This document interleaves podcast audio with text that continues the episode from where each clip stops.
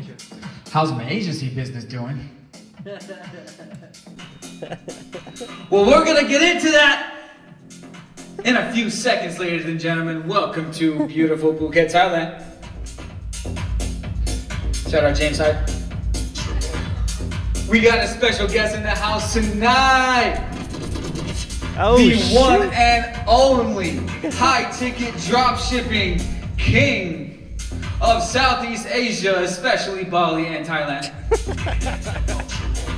Joining you tonight, the top one and two digital nomad ginger kings of Southeast Asia. We're gonna get into it all. We're gonna get into digital nomad life in Southeast Asia. We're gonna get into starting in Chiang Mai eight years ago. Wow, it's been a long time. Now Trevor's crushing it.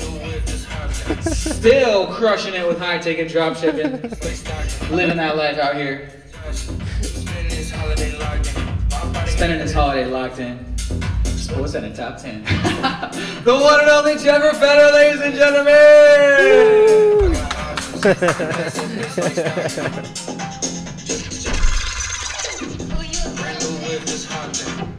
Boom! Oh, that was sick, dude. Dude, I had that di- idea. That intro was amazing. I had that idea. that was I had fucking that idea just epic, this man. morning. Holy shit. Test, test, test. It's the coolest Okay. podcast intro ever. I was moving this DJ thing. and I was like, dude, why not just like open it, play it, and like I'm introducing him for like a concert. I mean, it's just funny because I've never heard anything like that on a podcast before. Dude, neither have I. Impromptu. I mean, you know. Exactly, that's how we Dude, do You're it. skilled, man. That, Dude. What were you doing with that scratching, too? That was sick. I, I gotta learn to scratch. Cheers. Cheers, bro. A little bit of Good to uh, see you again. a little bit of juice to while. loose, loosen up the joints. Now that the uh, pandemic is over, we can see each other again, hang out, relax. yeah, pandemic is over. Let's turn this thing off. Let's make sure audio is all good. So have it, as Rogan says, about a fist away from your face. Yeah, yeah, for sure. I don't So a little bit closer. I can monitor the audio thing. All here. my weird breath and Bam is not here, so. Oh. it's uh, I'm setting up all myself. It's not it's not rocket science. We're not uh, we're not sending rockets to Mars here. It's just a podcast setup, but um, It is a lot of little things, though. Yeah, it's a lot of little things making sure the you know, the stuff. focus is probably not perfect. Yeah, You know, right. um, the audio levels are probably not perfect. There's probably some echo going on, and so, um, yeah. So cool. what we got today, boys, is um, so yeah, we met OG Chiang Mai, uh, early days, 2015 days. Uh, did you go to Nomad Summit, like, or I Mm. mean, hi- uh, Dropship Lifestyle? Mm-mm. No, Conference? never went to their su- conference. No. but, Okay. Yeah. No, I actually I joined that in 2016, so it was a little bit after you guys went to Chiang Mai. I think 2014, right? 20. Yeah, we went to the first right, right, uh, right. Dropship Lifestyle retreat in Yeah. 2014. I was doing high ticket dropshipping back then, but Make sure to keep uh, keep close to the mic. Yeah. yeah, yeah. I, I was doing it, but I wasn't a part of that group yet. So Oh, interesting. Wasn't didn't even get introduced till 2016. Okay, uh, and so for those who don't know, okay, Yeah. high ticket drop shipping Mm. is the business model that uh, we found, uh, that Parker and I found first via Johnny FD's YouTube channel. Shout out Johnny. Ah, He was yeah. the first like digital nomad channel we ever found. Um, he was doing Anton's course. He promoted Anton's course. Parker and I bought it. I remember it was for 500 bucks or no, it was it was for 500 bucks or two payments of 300. On ClickBank, right? Probably. No, no, And- I remember this. He, the first uh, thing wasn't dropship lifestyle. It was something else, right? It was like millionaires, something. Or other. that Johnny was promoting? No, no, yeah, uh, Anton's original course. It wasn't called Dropship Lifestyle. It was called something else. Like when he very first launched it in Chiang Mai, like 2014 or something, or 2013 or. Oh I think it no, was like I only remember Dropship Lifestyle. I forget where I saw this. It's like a YouTube video buried Okay. somewhere, but yeah, it just it's Um, funny. Y- Yeah, And so we got that course. Um, it was 500 bucks. It's now 3,000 or 5,000. it's a really good course. But, um, It- I learned a lot. Yeah, it is. It, it won like Shopify's best Anton's course a really good coach. He's very smart, and he knows Yeah. like what to focus on, what not to focus on. yeah, I had him on the pod. He's improved it a Um, lot too over time. You know, he's like he didn't just like make it and then leave it. Like it's Yeah. actually gotten improved. So No, like I, it's it's beyond a course now. It's a whole online education. it's uh, like a community company. too. Yeah, it's a lot of And people. community, like he has a big office in Austin, and it's like Mhm. Dropship Life. You walk in, and it's like it's like a pretty startup, crazy, and he's all about you know Shopify teaching. He scaled a and lot. so Parker and I were so broke that um we had to do the two payments of 300 bucks. And so I remember, and we had to split it.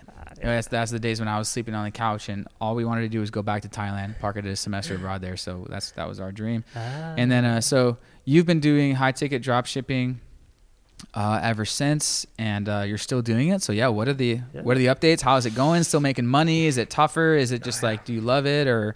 Yeah. Yes. Yes. Yes. Yeah, man. High ticket still works, and um, yeah. Well, you know, there's always going to be more competition. I think one of the biggest changes has been, you know, with the marketing platforms, the ad platforms, and costs are going up with the ads, of mm-hmm. course. But I think one of the keys with high ticket is just choosing the right niche. You know, because if you choose a really highly competitive niche, it's going to cost more for ads, it's going to take more for optimization you know all that good stuff so if you what i do a lot is i try to research as much as possible to find the best niche which is usually like something that has lower, lower competition still a lot of suppliers still good margins that kind of stuff. Um, and yeah they're still out there man. You're, i'm still finding them. You know what's funny though is that like it's not even just about the niche it's about the suppliers within the niche Mm. and getting those suppliers the really good suppliers the brands that have like the best margins you know the best selling products the top suppliers in that niche which usually are the hardest ones to get. Mm. so yeah it still works but it's not easy man you got to work a lot just like So- anything else for just because I want to give people perspective because um, of how much you can make with high ticket drop shipping. So how many stores do you own? Obviously, don't need to put out exact numbers or skip it if you want. How many stores do you own? Uh, and then like, what what's the business model? Do you like launch a store every six months and are VAs completely running it? So like you find the niche and then do you have like a like a system that you do? Do you own like dozens of stores and like how much does each one make or like and how much can you you know you make um hmm hmm you know in, in monthly cash flow? Yeah, yeah. So yeah, it just depends. Like, like you're trying to allude to is that the scaling process can Mhm. be infinite, but at some level you have to realize like, as as scalable as these businesses are, it's probably not a good idea to scale past a certain amount unless you're actually ready for it. Because Mhm. there's a lot more involved once you scale past like 100,000, 200,000 in sales in a month. You For have to hire a bigger team. Yeah, there's more customer service. There's more complaints there's so many orders going. so through. many orders to process and more refunds, you know, more chargebacks. But you almost like at, at a certain point, you have to hire a bigger team. You have to hire multiple teams and kind of like train people to be managers of those teams, like any business. And then you have to hire like a CFO because the finances just get so complicated. You can't just handle Oh, it yourself yeah. anymore. And especially with drop shipping, you usually use credit cards to place the orders. You can imagine Uh-huh. if you're getting like 10, 20, 30 orders a day Mhm. or more, you know, how many transactions are going through the card? There's a transaction for every single thirty order. thousand dollars a day. Sometimes there's multiple transactions because one order is composed of like multiple suppliers or something like Uh-huh. that, you know. So it can get really complicated Mhm. the bigger it gets. So it's not all like dreamy and stuff. You know, think in your head, I can scale Yeah. this unlimited, blah blah blah. But once it gets past that level, it kind of gets a little bit crazy. Yeah. and so, okay, cool. And I guess kind of my next question is if you were to start over right now in the game, the digital marketing game, and maybe this could be to you talking to a younger uh, Trevor Fenner in another universe, what would you do to live this nomad lifestyle and make make great money? if I could talk to myself, when not, eh, you know, maybe like let's just say 10 years ago, because that's sort of when I was getting started with this stuff. It was like tw 2010, 11, 12. If I could tell myself one thing, it's like start hiring people for the stuff that maybe you're good at but you don't want to do or maybe you're just not good at so you're not going Mm. to do it but it's really important to grow your business you know Mm. one of the biggest mistakes i did was trying to do everything myself back in the day you know for the stores? yeah like upload products Yeah. call suppliers process orders talk to customers take phone calls from customers it was a huge mess you know Yeah. and it was a lot of work it was like all day long and i wasn't making that much money but you know i mean it was all right um, but if you hire people for product uploading you hire people for customer service and supplier recruiting you hire people for optimization and like just general like graphic maybe graphic design is another really good one having Yeah. professional graphics made and stuff For sure. there's a lot of little things you can hire for, but you know, start with one thing. Like I had, a, I have a friend that did a, a store under my coaching program and stuff, and I helped him build it. And the first thing he hired out was product uploading because Yeah. that was like one of the Yeah, the copy Yeah. and paste stuff. yeah. I mean, because you just copy and paste in the beginning, but it's like Yeah. so redundant, and then you know, like you're gonna sit around all day doing that. Like just hire a Filipino for three bucks an hour. They'll do it eight hours a day. You know, 40 hours a week, and they'll upload a ton of products that you probably would not never have uploaded yourself if you were just doing it yourself. Um, but yeah, I mean, it's scary and it's like kind of weird when you first go to do it. The most important thing with outsourcing is that you have good training materials for them and good Mm. processes and stuff. So you just Mm. have to make a video showing yourself how to do it, like how you do it, Mhm. and then they'll basically repeat that. I mean, it's like it's Yeah. like you're building a computer program but using a human to run it. Yeah, instead of a yeah, yeah, yeah. You know, human human programs are AKA So- VAs. Not every VA, but dude, I I joke with people all the time. I even say it to their face. Don't be a robot. Don't be a robot today, Nelson. Don't be a robot, Jack. Don't be a robot, Angelica. I'll say that because like you said something that makes no sense at all, or did something that makes no sense at all. But but but you know, it's um, I'm not like being mad. That's how some people work. They're just like going about their day, and that's what they do. They follow SOPs, and they don't think you know Mm. to the next deeper level about Mm. it. If it makes sense, they're just they're just copying pasters. it's a big problem. Yeah. But um, so what are what are some of the tricks to? This applies to really building any digital business, you know, in terms of hiring. So you said Mhm. obviously find a good niche, Mm, and that yeah. goes with any business, Yeah, yeah. whether it's FBA, private label, whatever. Yeah, it's all about the product and the supply and demand. Mhm. That's huge. Any business starts why? Because of a good idea, a good product. Of course, that's uh, not too competitive, of course, and you have a reason for customers to choose you over the other millions of options that are out there. And so, good niche, good hiring, um, systems.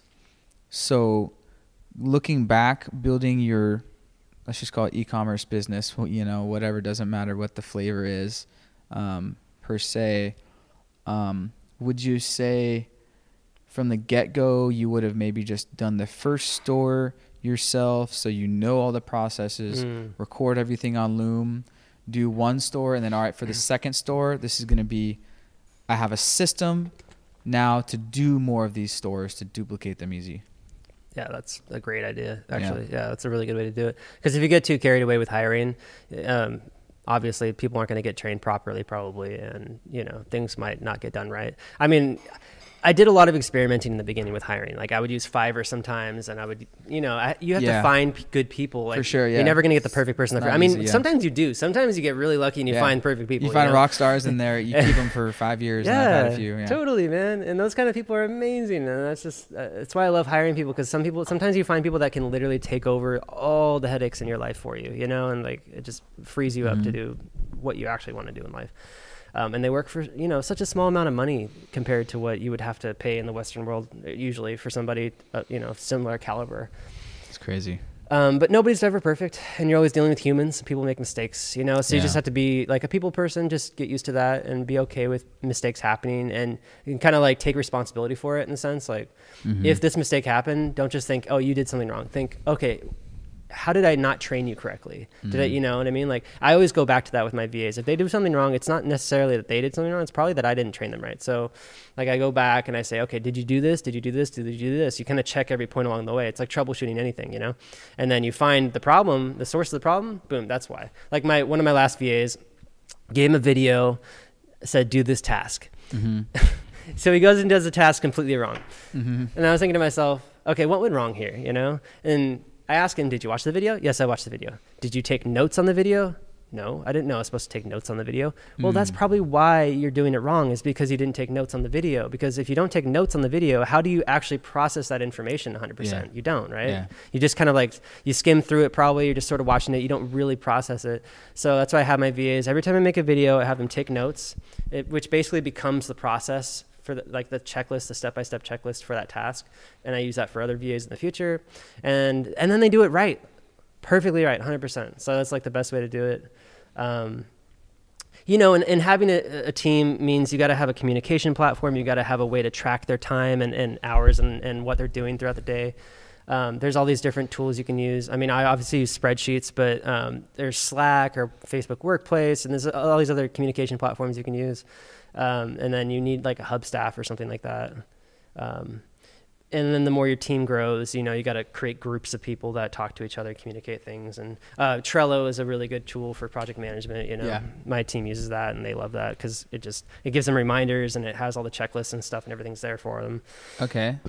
So you do Trello with spreadsheets for Yeah, the, the It's- sheets it's- just kind of help organize. yeah, it's hard to um, not use spreadsheets. I don't know. For some reason, I, I don't like Trello as much. I like spreadsheets more, and, and then the VAs like Trello more. So I kind of let them use that to because it, gives them reminders. I think that's why. Like, the reminders, yeah. you know, for that's the thing that Sheets needs to build in. They really quick. do. Yeah, they don't do a but good they job. will. Of it. They will. It's like kind of there, but not really. You know, and it, You can do comments. Yeah, exactly. And then it's like, eh, well, it's not it's not enough. You know, you, you need you need like due dates and and alarms. Yeah, which is stuff. why things like Airtable and Smart Sheets are coming along, and uh, you know Mm. Notion, which I'm on right now. Notion. and- you talk a lot about that. Yeah. oh, psh, it's spreadsheets with Mm. mixed with uh, Trello, um, mixed with Google Sheets. Ah, cool. I gotta check it It's it's crazy. I got to do a huge video on this. Um, not even sponsored by them, but out. um, yeah, they have an affiliate want- program. Maybe. They're starting. They're starting to. Yeah, but I got go. it. I got on Notion three years ago in the early, relatively Oh, early wow. days. And Yeah. someone in a co-working space in Chengdu said, "Dude, just fucking do use this. It's the best thing ever." And so back to uh, hiring. I was looking up this notes on this free agency course on YouTube uh, by this guy named Tim Con- Tim Conley. I don't know. Um, Danny showed me this. Um, this guy found him. Been going through dozens of his videos, taking notes, and had a great one on training. So first, you demonstrate how to do it, Mm. okay, Yeah. and then you do it. Um, so you demonstrate it via video, and then you do it with them side by side. Mhm. They are doing it, Mhm. okay, and you're giving them notes, and then they do it by all by themselves without you by the side, watching it live, and then they send you the results, and then you pick if it's wrong, and then to finally prove they learned it, they teach someone else. They make their own training video, so to speak. Yeah. Okay, exp- now you make your training video, record it, send it to me. You're not just doing it, but you're explaining, you're Mhm. teaching, let's say, your team member how to do it. That's really smart. So the best way to learn, to prove that you know something, is if they can teach it to someone else. True. True that. Bada bing, bada boom. Okay, so training.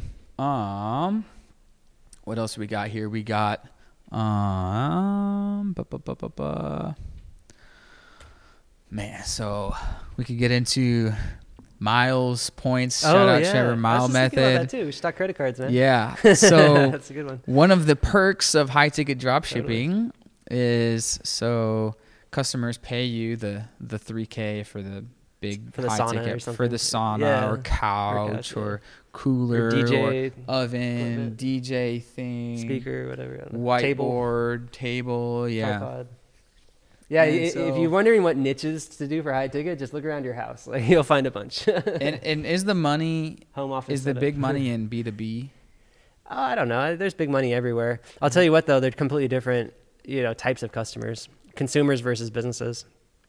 Mm-hmm. So I, you're either going to be good at one or the other. But um, if you have any background in B2B, definitely go for a B2B niche because you'll get really big customers, customers that reorder from you all the time. You know, and uh, That's, Yeah. that's what if I were to go back in that high ticket, I would do B two B. That's just what I've heard just from from guys like yeah, with so- with stores that blow up, you just Jacob, gotta think like what are businesses buying, you know, and yeah, the office equipment stuff is really good for businesses, and Mhm. I know there's a lot of industrial niches too, like like security equipment, things like that, you know, Mm. safes and all that. Like businesses buy those all the time, Mhm. especially all the the cannabis shops in the U.S. because they have to take cash, so they're buying Mm. safes like crazy. They're buying like electronic locks and Mm. magnet locks and all this stuff, you know. So security is pretty good. I mean, highly competitive. It's, Mhm. it's another example of like high demand, good supply, extremely high competition. You know, Mm. and there's a lot of those, unfortunately. And so, if there is high competition, is there any trick? Oh yeah, I mean, you just you just try to be better than your competitor, and that's not easily done. You have to have a team to do it. Like the the biggest thing people come down to is is the price of the product. If they can find it cheaper on a competitor's website, they'll usually Exactly. If it's them, the you know? same make and model, Why do they give a shit? So, Like, so the thing that usually saves us is the map pricing, but not all suppliers have map pricing, and sometimes competitors break it. And so, I have a VA that one of her tasks is just to check competitors all the time on those products, especially the best sellers, you know, and make sure that they're following map, and then report them to the suppliers if they're not. And so that usually tries to keep the playing level, hmm. uh, playing field a, level. A VA checking the map pricing, reporting people. Yeah, so that's one of the tricks to to fighting competition. The other one is just to provide more than what they provide. So if like they have um, lower prices, let's say you can offer free gifts, something like enticing or whatever. You know, Yeah. Different types of free gifts. There's physical, there's digital, whatever you want to come up with, Uh-huh. but like something for free. One of the things they used to do is if the product has like customizations already built into it, you can kind of take those apart and just list it as if you're offering it for free. It's a kind of a marketing trick, you know. Mhm. Um, yeah. I, what's a good example? Like a like a home office setup. Maybe if that desk like already comes with a certain functionality, uh, like a standing desk already comes with a functionality to like raise and lower. You'll say it comes with like a free uh, raising and lowering digital keypad. Yeah, Right? yeah. It's like of course it already comes with that, but it, Right. it's you know what I mean. That, that's, Yeah, that's yeah, one of these like little tricks People like free, oh free this, What? free that. Yeah, they just like seeing free stuff. You know. Got it. And then what, what has been um So- this is a huge one. What's been the main source of traffic? Is it still Google Shopping ads? Is it what is it? Pretty much, yeah. Because for high ticket, usually you're looking for people that are in the market to buy it, and that means search intent. So you can't really interrupt people with Facebook ads for high ticket products and close a sale as well. Um, usually that works for low ticket stuff, um, impulse buy stuff under 100 Mhm. bucks. But Mhm. yeah, for like a thousand dollars and up, you got to go with Google and so and Bing, you know, or Microsoft, whatever. But so it's Google ads. Shopping ads specifically, but also search ads. Like right now in my ad accounts, they're pretty simple actually three shopping ad campaigns one for generic search terms one for brand search terms one for product and sku search terms and then we bid higher for the like the longer tail search queries and stuff like that. Um, and then there's the dynamic search ads which are really simple to set up and then you know it just grabs every website web page from your website that's already ranking in google and then it basically automatically runs a search text ad for it to match the Mm. query of that person. It's like the simplest, easiest way to set up search text ads. Instead of doing them one at a time, targeting specific keywords, you can just get it all out there with a with a uh, dynamic search text ads campaign, Mm. and then the dynamic remarketing uh, display ads. Uh, Dynamic remarketing Google display ads. Yeah, it's like eBay, it'll internet- show or something, internet, weather.com, like they'll show like little pictures and of your products Aha. and people click through there. I usually try not to run them on um, mobile games and stuff like that. What Um, about um, yeah. Retargeting Facebook ads to close retargeters? Those work. Yeah. Mhm. Okay. But the Google ads has been the bre- that's the bread and butter. Yeah, for for like cold leads and warm leads. Yeah. Um, also, another trick to making Google Ads work really good is actually using their built-in audiences. So Google can track who's already been to your website, and so what happens if people go to your website and they go back to Google to search again and they find more competitors, you know, is that you can actually set it to bid higher on somebody that's already been on your website or has already added to cart or has already placed an order from you. Because if they already placed an order from you, they know and like you and trust you, and Mm. um, gotcha. And so uh, it's more likely if they search again for that product or a similar product or whatever that they're going to click your ad. So what Mhm. I do is I set higher bid adjustments on those audiences that have already been introduced to me, so warmer leads, you know. Got it. Yeah, so that seems to work really well. Um, it's not possible for all niches because Google Ads has some categories they don't allow that kind of stuff for, like the medical category. They don't allow you to like remarket to people based on health products. Mm. One of the sites I was set up was selling medical equipment, like expensive medical equipment for like Mhm. hospitals and stuff like that. Mhm. And that's one of the problems I had was that they don't allow that those types of products to. it's so annoying, man, because Yeah. it totally kills the the ROI of the ads, you know Yeah. and you can't even use your audiences. But it is what it is. it is. Nice. Uh, so I want to ask about your uh, your e-commerce paradise course. Is it a course? Is it a system? Blah blah blah. Update. Uh, I'm gonna close that door so we don't get any mosquitoes. Oh, yeah, yeah, so two minute break, real almost quick. Yeah, let's do that. That's why they're tasty. Okay, so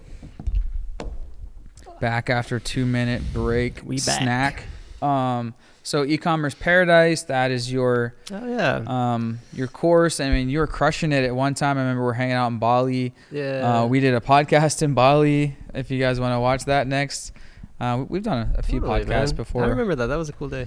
Yeah, like on the on the beach. Went up to Canggu, met up by that big statue, the cafe and everything. Did like a live stream or something. Yeah, Oh yeah, YouTube live stream. That's right. that was And back when the Wi-Fi in Bali still kind of sucked. you know what I mean? Like, oh really? yeah, it's a lot better now, but Oh okay. That was what- I don't even. tw 2018, Ni- no, 2019, yeah. right? It's uh, 18 and 19. I was there. 19. Yeah, yeah. Um, or 18 and 20. Yeah. Well, you were there in, months. in the early pandemic too.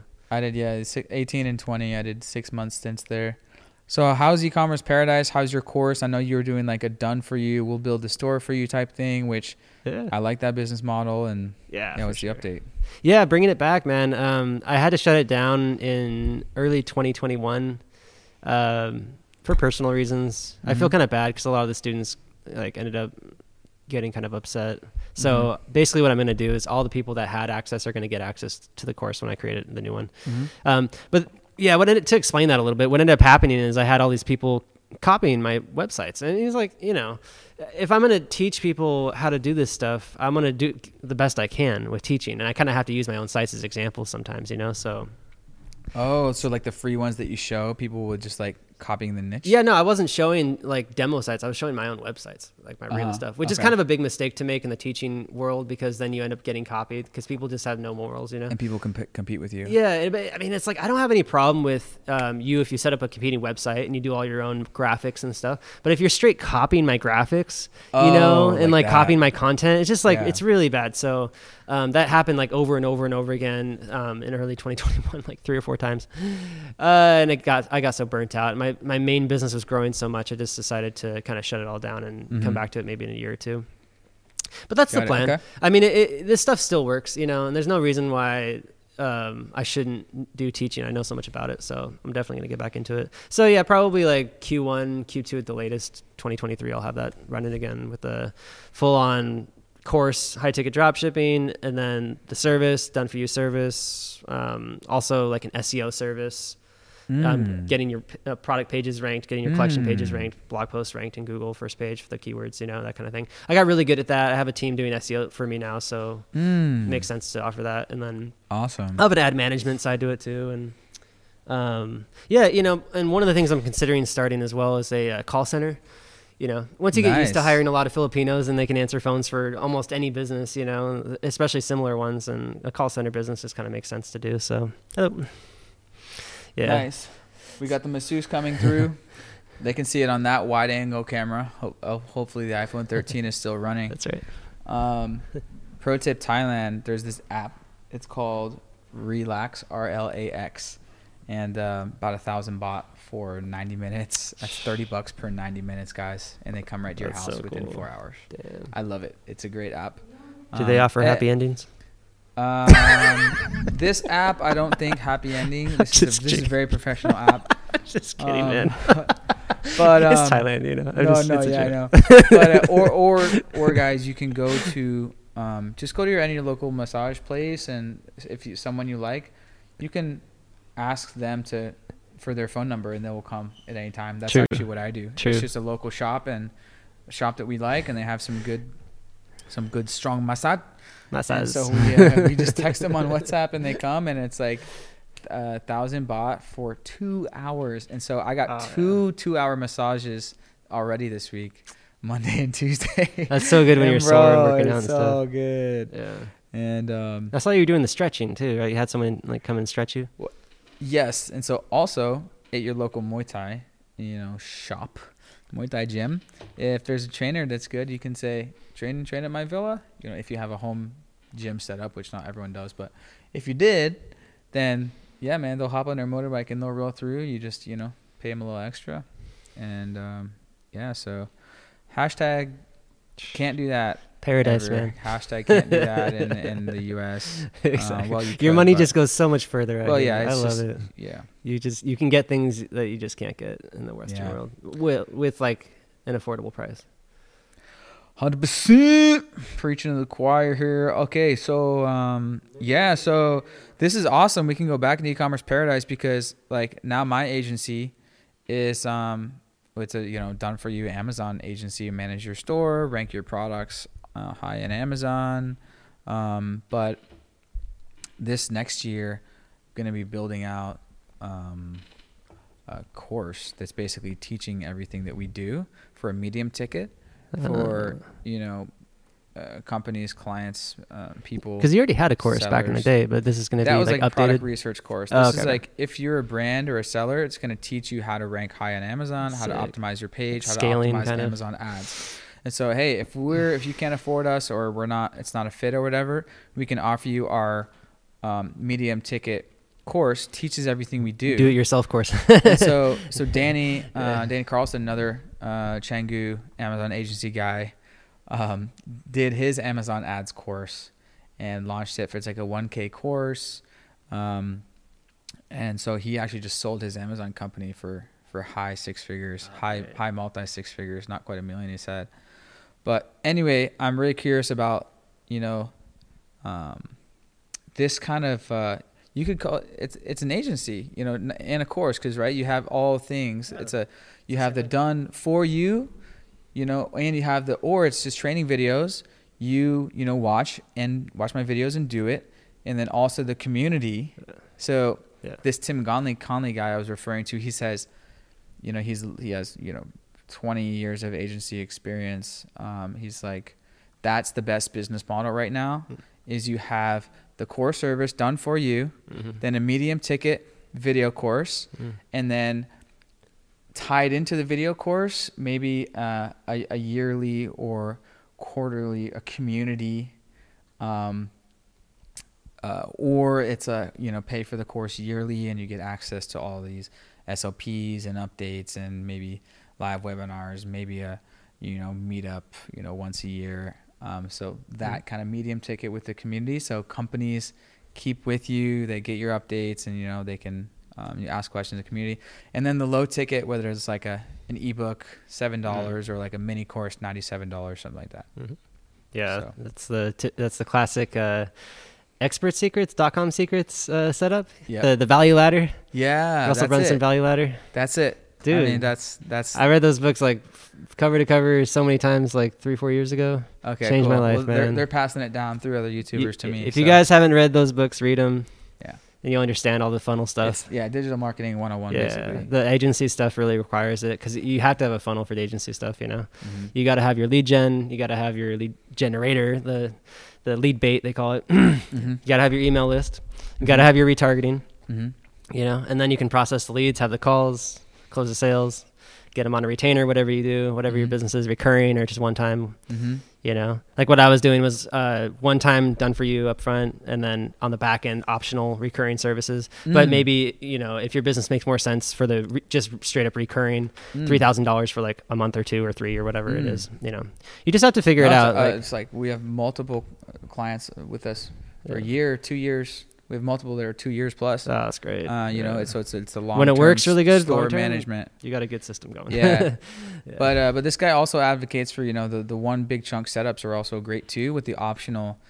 He calls it labor. Mm. Uh, because he, he he calls the recurring stuff more commoditized. Yeah. Um, but it's it's because the money's made in the upfront strategy and setup. You know, makes sense. Yeah, yeah. I mean, we were talking. I think the guys coming in here next after me is the uh, doing high ticket sales. Um, and Yeah. you know, so if you guys haven't started with uh, agency and the whole funnel thing yet, you can jump in and get your feet wet with some other company that already has it set up and just close sales for them, make good commissions. You know, because that's probably the most important part of all this is closing sales. Yeah. Everything else aside, like that's the most important thing. If you can't close the sale, why even waste your time with everything else? You know. So get some sales skills, start there, and then once you get good at that, then you can do your own thing. I had some uh, sales experience in my previous job. That's why I was pretty good at it Mm. already. Was selling uh, locks and security hardware and stuff like that, expensive Oh. like access control systems to businesses and things like that. You weren't so- doing door to door, were you? no, but yeah, Okay. it was in it was inbound sales, but um, you know, similar similar thing, except the the leads were usually a little bit warmer. Door to door, I mean, I, I never got that crazy. That that's pretty sick, man. Crazy. When, you can get somebody past like breaking the ice with somebody and then Yeah. and then actually buy from you, that's a huge like barrier. It's a breaking the ice. Yeah. Once you like, it's it's one of the biggest skills in life right. is totally. icebreakers, Yeah. aka communication, and breaking the ice is the first part to any conversation yeah, just having good um, personality skills with someone. You know, Yeah, exactly. It's just good. It's just good communication Yeah, skills. It's like- just good communication skills, and and door to door, door to door throws you right right in the wolves, and um, you know, well, any any sales job, but door to door, I would say maybe especially. Um, so if you're a young hustler, I used to three years ago, I'd say door to door, go do it this summer, do it. But now I say go do high ticket remote sales, and you can do that from home, bro, and make more. It's just like I didn't even know about this three years ago. Do it from Thailand. Right? And, and Trevor Wright was even saying like, dude, that dude Marcus, he is onto something. Like, like it just makes so much sense. Yeah, like companies all need these these sales teams. Shit, I might do it as a side hustle. That's exactly what I I mean, why not? I'm actually in talks with a guy to do sales. He has an, an Amazon uh, thing, Amazon program. That's it's a done for you Amazon um, reselling store for Mm. 30k, and he does. I found him on Upwork. Mm. I saw I saw his job post on Upwork. He's like looking for salespeople, three thousand commission. Um, I was like, huh, let's check this out. And he has a Amazon reselling store, 30k setup fee, 10% commission. I was like, dude, I'll take a few calls on Great. that. Yeah, 3,000 An extra and you land a 3000 a month. Hell yeah. You know, it, 3000 a month would be, you know, we should why it's not something for, you're for a- already for doing. a few and calls. you know so much about, you know. yeah, It's and like if a you do, no-brainer you can do 3000 if you do multiple calls a week, you can 3000 a week. You know, that's uh, that's not bad. That's amazing. Um, so it hasn't started yet, guys. I'll, I'll update you. We're still in. I had another keep talk with him updated. last night, but uh, potentially, potentially cool. But you guys get the point. Companies, high ticket courses, they need sales staff, and you can be anywhere in the world um, taking Zoom calls nowadays, and that's what Marcus. He's coming in here. Um, I mean, that's Yeah. kind of what high ticket dropshipping is, in a Mm. sense. It's like if you do it yourself with the sales calls. I mean, you're basically trying to sell a product that another company offers. It's not your product. oh, you mean customers will call you? Yeah, like if you take your own calls. uh, Like, Oh, you so know, you- you could have a ten thousand dollar product or twenty or thirty thousand dollar product. You have to close some calls on the phone if you want to, you can. You don't have because to. Because if it's like a five thousand, ten thousand Yeah, dollar exactly. thing, If it's a, like a very it's high like- client, sure. oh, and then you get order. like a 15 20 30% commission on that product sale so you'll keep whatever it happens to be which is usually a lot you have to pay shipping or something but at the end of the day you're probably making pretty good money i used to do that i um, back in the day i had like a, a guy who bought a $10000 product from me i ended up making like $1500 on it you know and, and the phone call was so short actually he had already read my website he looked at the product Yeah. he knew everything about it He just wanted to make sure you're real. he just wanted to make sure I was real and I was a cool person I'd help him Uh-huh. out, and it worked out. And he, he bought and like I closed the phone. Five minutes later, I'm sitting at a Starbucks. All of a sudden, ding! I get the, the sale notification. Stripe came through. You know, ten thousand dollars. I've never sold anything that much, you know, before, and yeah, it was like fifteen hundred prof- profit or something like that. It was after shipping and everything. yeah, heck yeah. So I mean, it's it's very similar. Mm-hmm. Wow, I, I didn't even. So didn't if you think that. about it that way, you know, You- yeah, there could be opportunity to you high know, ticket sales, whether you're high ticket services, physical, high ticket physical products. Yeah, physical products, it's it's both the yeah. same. Maybe Any anything that's that, yeah. There are definitely are companies that hire inbound sales reps that re- work remotely that sell physical products that are very expensive. Right. Any it's really like anything online that is So, more than you know a few thousand. so yeah, exactly. Like it, it, you just have to know the products, you know, in order to Yeah. sell them. Usually, um, it really depends. But yeah, if it like if you're in a niche already with your job, so you know about those products, and then there's either maybe the company you work for has that Uh-huh. position available, or you want to quit and work for another company as an inbound sales rep. I mean, yeah, there's Uh-huh. lots of possibilities out there. So get creative. Yeah. guys. And um, you know, as time goes, people are going to get more and more comfortable buying things online. For example, you want to buy a Tesla? Okay, it's fifty thousand dollars. You can just order online. There's no phone call That's unless true, you that's want to. But people get more comfortable with it. This brings up a fun fact of the podcast, guys. The most expensive internet e-commerce order purchase in history was how much do you think it was? It was a million dollars. What? I was was gonna say like 100, maybe 150. 20, th- 20 years ago, uh, maybe 15 years ago, in the early days, by Mark Cuban, when he ordered a, it was like a jet or private something. jet. It was a private right? jet. I think I remember. I saw an interview of him ra- randomly on Wait, YouTube. Wait, but seriously, I mean, that much money online? yeah, Who the heck is selling private jets? uh, it was an interview, and it That's was like it was like 10 questions for Mark Cuban or whatever. But, but he's a dot com guy, and so he was. Imagine the merchant fee on that order. and Three um, percent. All right, let's do I. I think a friend sent it sent it to him like, hey, here's the jet. It's listed for sale, and he just like a thirty thousand dollar merchant fee. Yeah. Processing fee. Yeah, processing fee for the Right. credit card. Dude, I'm I hate you use Stripe. credit card.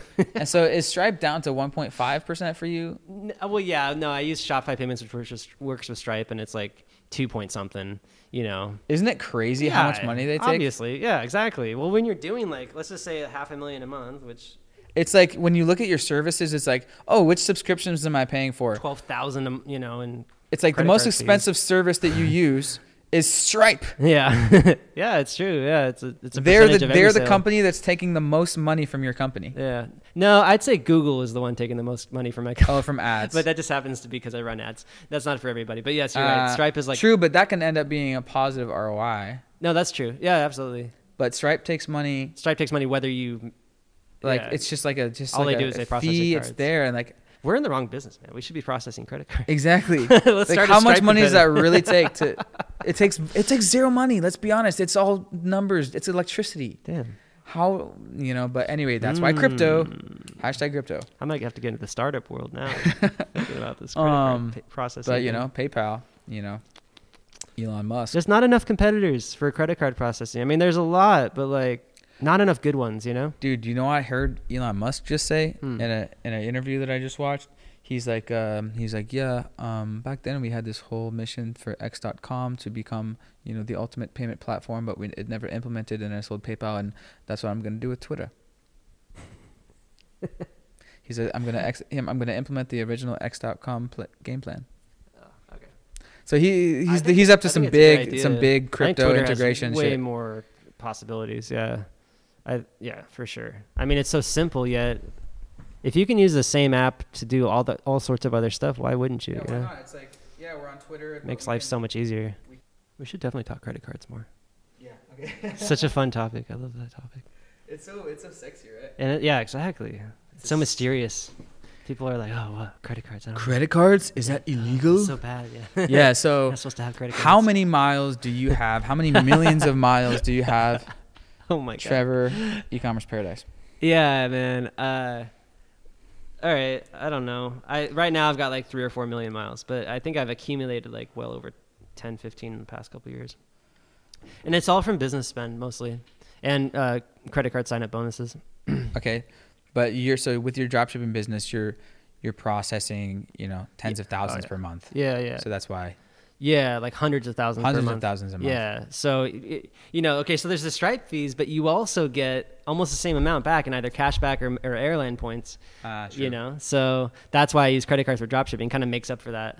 Um, Right. so, you know, you're t- if you're, okay, so it, a, a drop shipper that starts off maybe 50,000 a month is a pretty good goal to get to. So that means your credit card fees are going to be around 1500 bucks a month. Mhm. But with that same, let's just say your average margin is like 10%. So you make, you know, 45,000 years your cost of goods sold or something like that, maybe a little bit less. Um, but you put that on a credit card and some of these credit cards get like 2% cash back. So it- right there, that's 800 bucks, an extra thousand bucks a month, every 50,000 in revenue.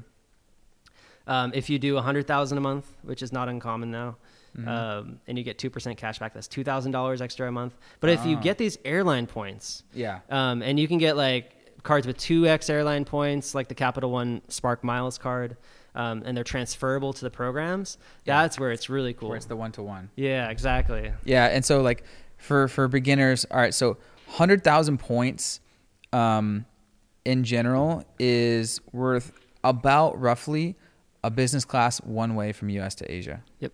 Yeah. Sure. Yeah, it depends on the time of year. And so like- you're you're getting one business class from U.S. to Asia every single month. Yeah, exactly. And you, you- like Singapore Airlines or where you know it just it changes on your routes. Like, but yeah, Singapore has a really good program. Um, I like Canada Air because they have so Air many Canada's- transfer pro- program uh, transfer partners. So Yeah. they work with like Turkish Airlines. They work with um, ANA Air. I think ANA.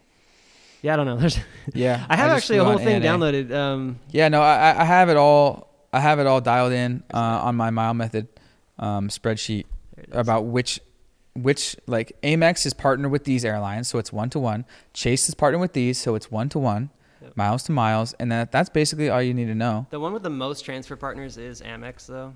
Yeah, Amex. So those points are probably more useful. It really just depends on like you like where do you want to fly so so you're in like bangkok phuket you fly to seattle so that route is usually covered by like singapore airlines or Yeah, or- Singapore Air, right. Eva Air, Air Eva- Canada. Air Canada starting um, in December 2022 actually is doing a direct flight, Mm. Vancouver to Bangkok nonstop. oh wow how many hours is that like 14 or something Um, Must be a long even more, I think maybe like 16, 16 yeah which is arguable.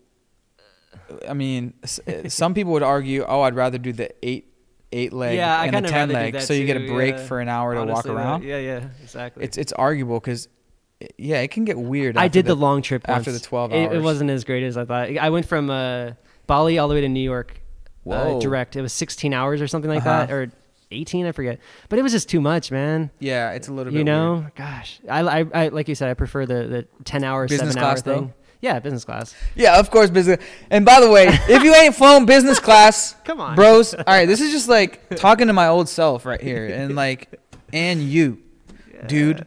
Like, if you're American, what we're gonna be talking about, and after this, watch the podcast with Trevor Wright, not to be conferred, confused with Trevor Fenner here. They're good friends. We're all three good friends. Trevor Wright is at Mile Method on Instagram. Mile Method. He's the points guy, and he tells you exactly what credit cards to sign up every quarter, about two per quarter, and you collect the sign up bonus miles, which is around 50 to 100,000 usually. That is every single quarter. Let's say you sign up for two of those, you get two business class one way flights from US to Asia. Or if business class LA to, to New York, that's like you're gonna get four every quarter. Mm-hmm. And so now I fly business class everywhere, and it is a game changer because if you don't know, and not everyone realized this, you can lay flat and sleep in the bed. The thing goes down and it turns into a bed. And so it's now like a 12 hour flight. Who cares? I'm going to be sleeping for eight of it. And, And you know, free alcohol do a little.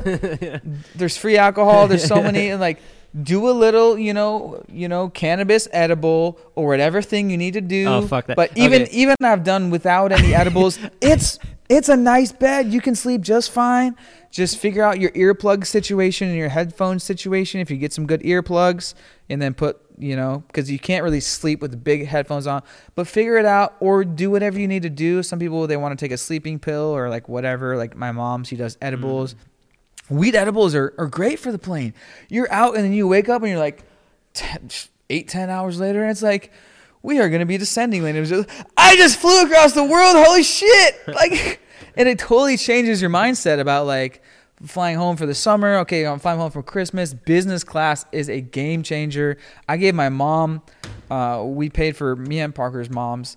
Uh, we paid for our mom's round trip business class flight. She's like, game changer. Yeah, it really does.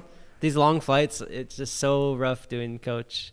You know, you can't really move your feet around. You can't sleep. Yeah, and like what I what I- what I historically did is so my mom actually invented a travel um, a seat sleeper thing. You've seen it. that thing's it's cool, a- an man. elastic I wanna get elastic one. strap that s- goes over the headrest and allows you to Yeah, like strap your head in so you can sleep actually like that without bobbing down. that's I brilliant. actually uh, I have some in my house, but uh, shout out seat sleeper available on Amazon. Seat Um, sleeper. shout out mom. She could be watching this. Leave a comment if you are.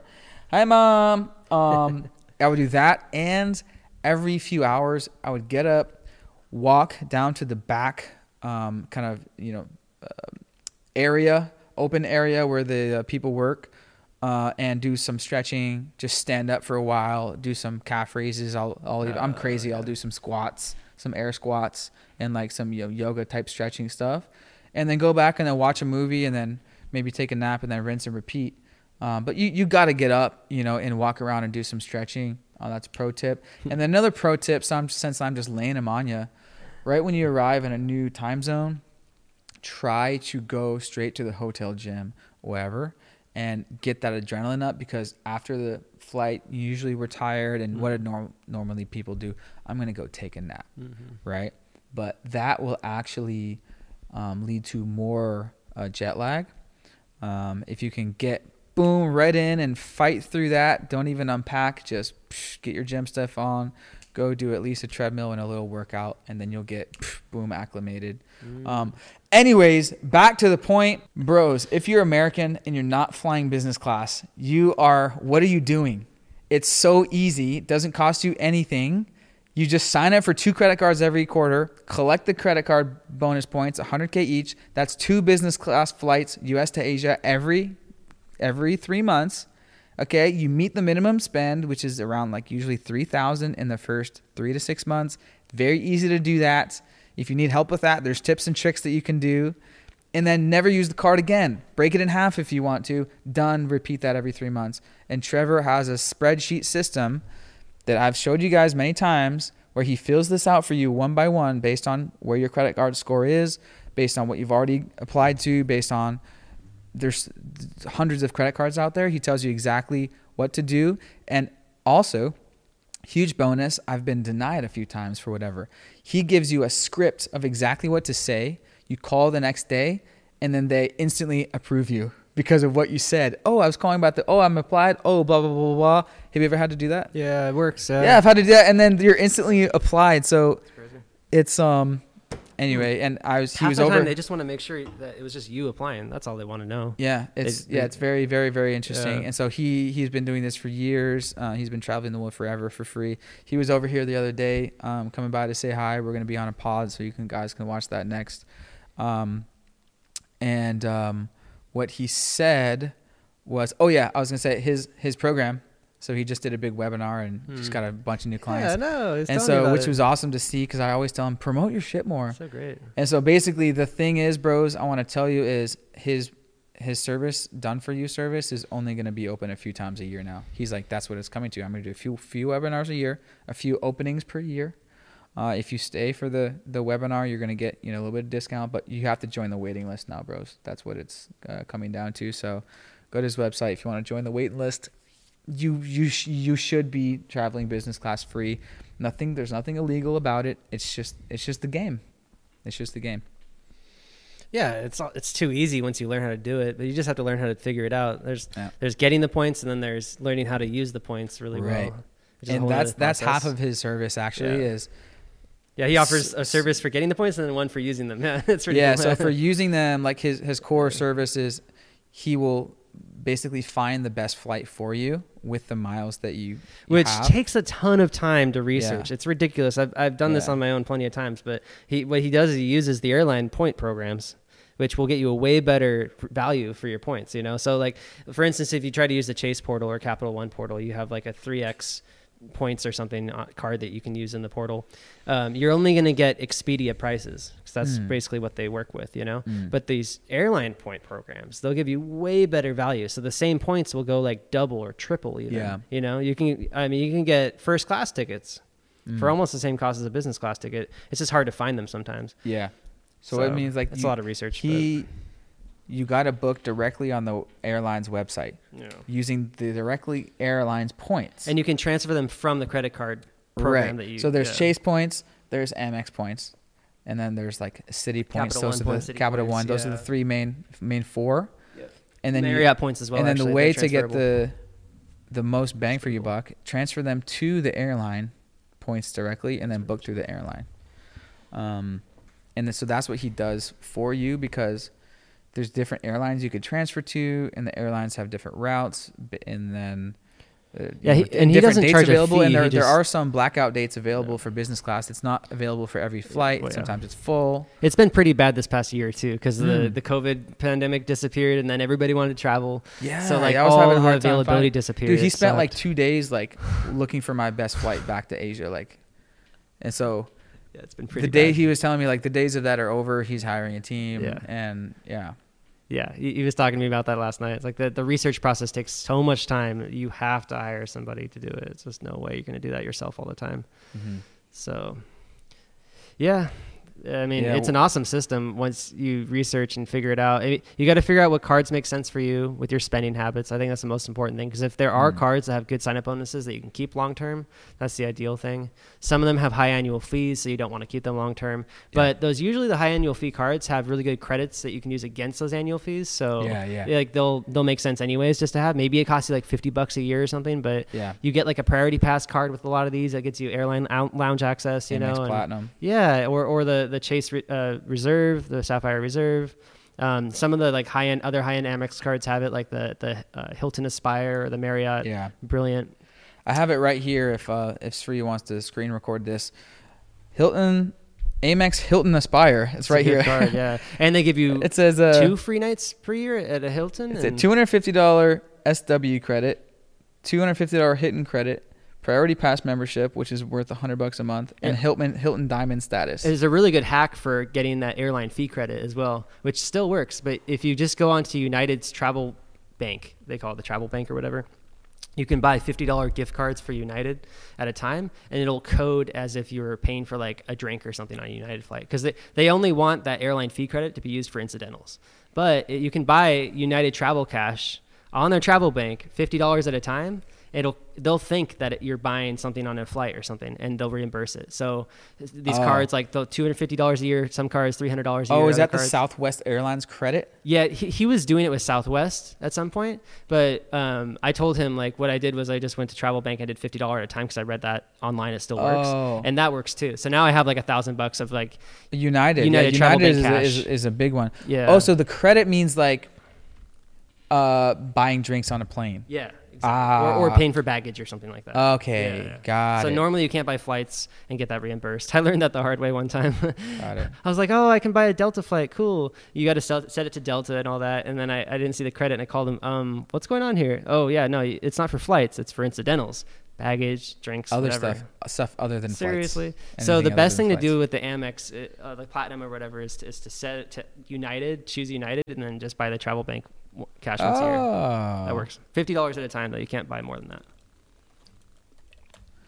United Travel Bank Airlines. You might as well because, you know, that's just Nice. I want. Yeah. Yeah. Nice. free cash, basically. Because, I mean, who, who flies Southwest that flies business class? Nobody. Yeah. Is Southwest still an airline? No, it's it's like the it's like the Greyhound bus of the of the sky, you know. Uh, So I mean, it's cool if you just do like little um, city to city hops, like LA to Vegas or something. And you don't really care, Yeah. you know. I used to It's fly fly yeah. Southwest back in the day, but Amex Aspire. United says- is nicer. I, you know, United, Delta, American. I like the yeah Alaska. Those are my favorite domestic U.S. airlines. Mm-hmm. Out here, obviously, it's a whole different selection. You know, you got uh, Singapore Airlines. You got in Indonesia, it's Garuda. It's like the top one. I think Thai Airways is like Thailand's top one. Mm-hmm. AirAsia is like the kind of middle Yeah. ground, not like the super budget, Yeah. but the middle ground one, where you have like a decent selection. You kind of customize it, get meals if you want, you know, that kind of thing. It- but the but the airplanes don't have you know movie screens or anything on the, on the seats. You know, Have you done Air Asia with points? You you can do it. I Yeah, you I can. saw. Yeah, yeah, big. They're big points or whatever. No, I've never used points for Air Asia though. But can they transfer from any uh, programs? Uh, I don't know. I I definitely looked into it.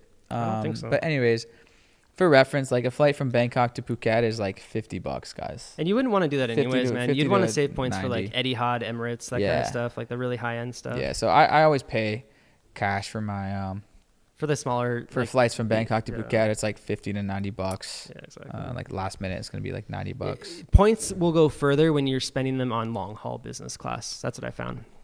Yeah, Like the redemption value goes much higher yeah, yeah. yeah. for some reason. I don't you know. You can get screaming, screaming deals. Pretty, for like 150,000 points, you get that round trip business class to the U.S. and yeah, yeah. Round trip business class, hundred fifty thousand. Crazy, you know. It's Yeah. like I don't know. You pay probably three to four thousand dollars right now or something, depending on how far in advance you book it. But Mhm. with these points, it's like And so you can get a round trip just by two credit cards, basically every three months. That's a round trip business from U.S. to Asia every three months. pretty much. Yeah, pretty much, pretty much. And so I've I've already taken, you know, I've got Five, 30 credit, 31 credit cards right now because of my Yeah. business. But yeah, uh, see, thirty-one credit cards, guys. It's like yeah. there is no limit, Dude, no yeah. law to the number of credit cards you can have I mean, the the annual fee is like s- some god awful amount that I'm paying in total with all these cards.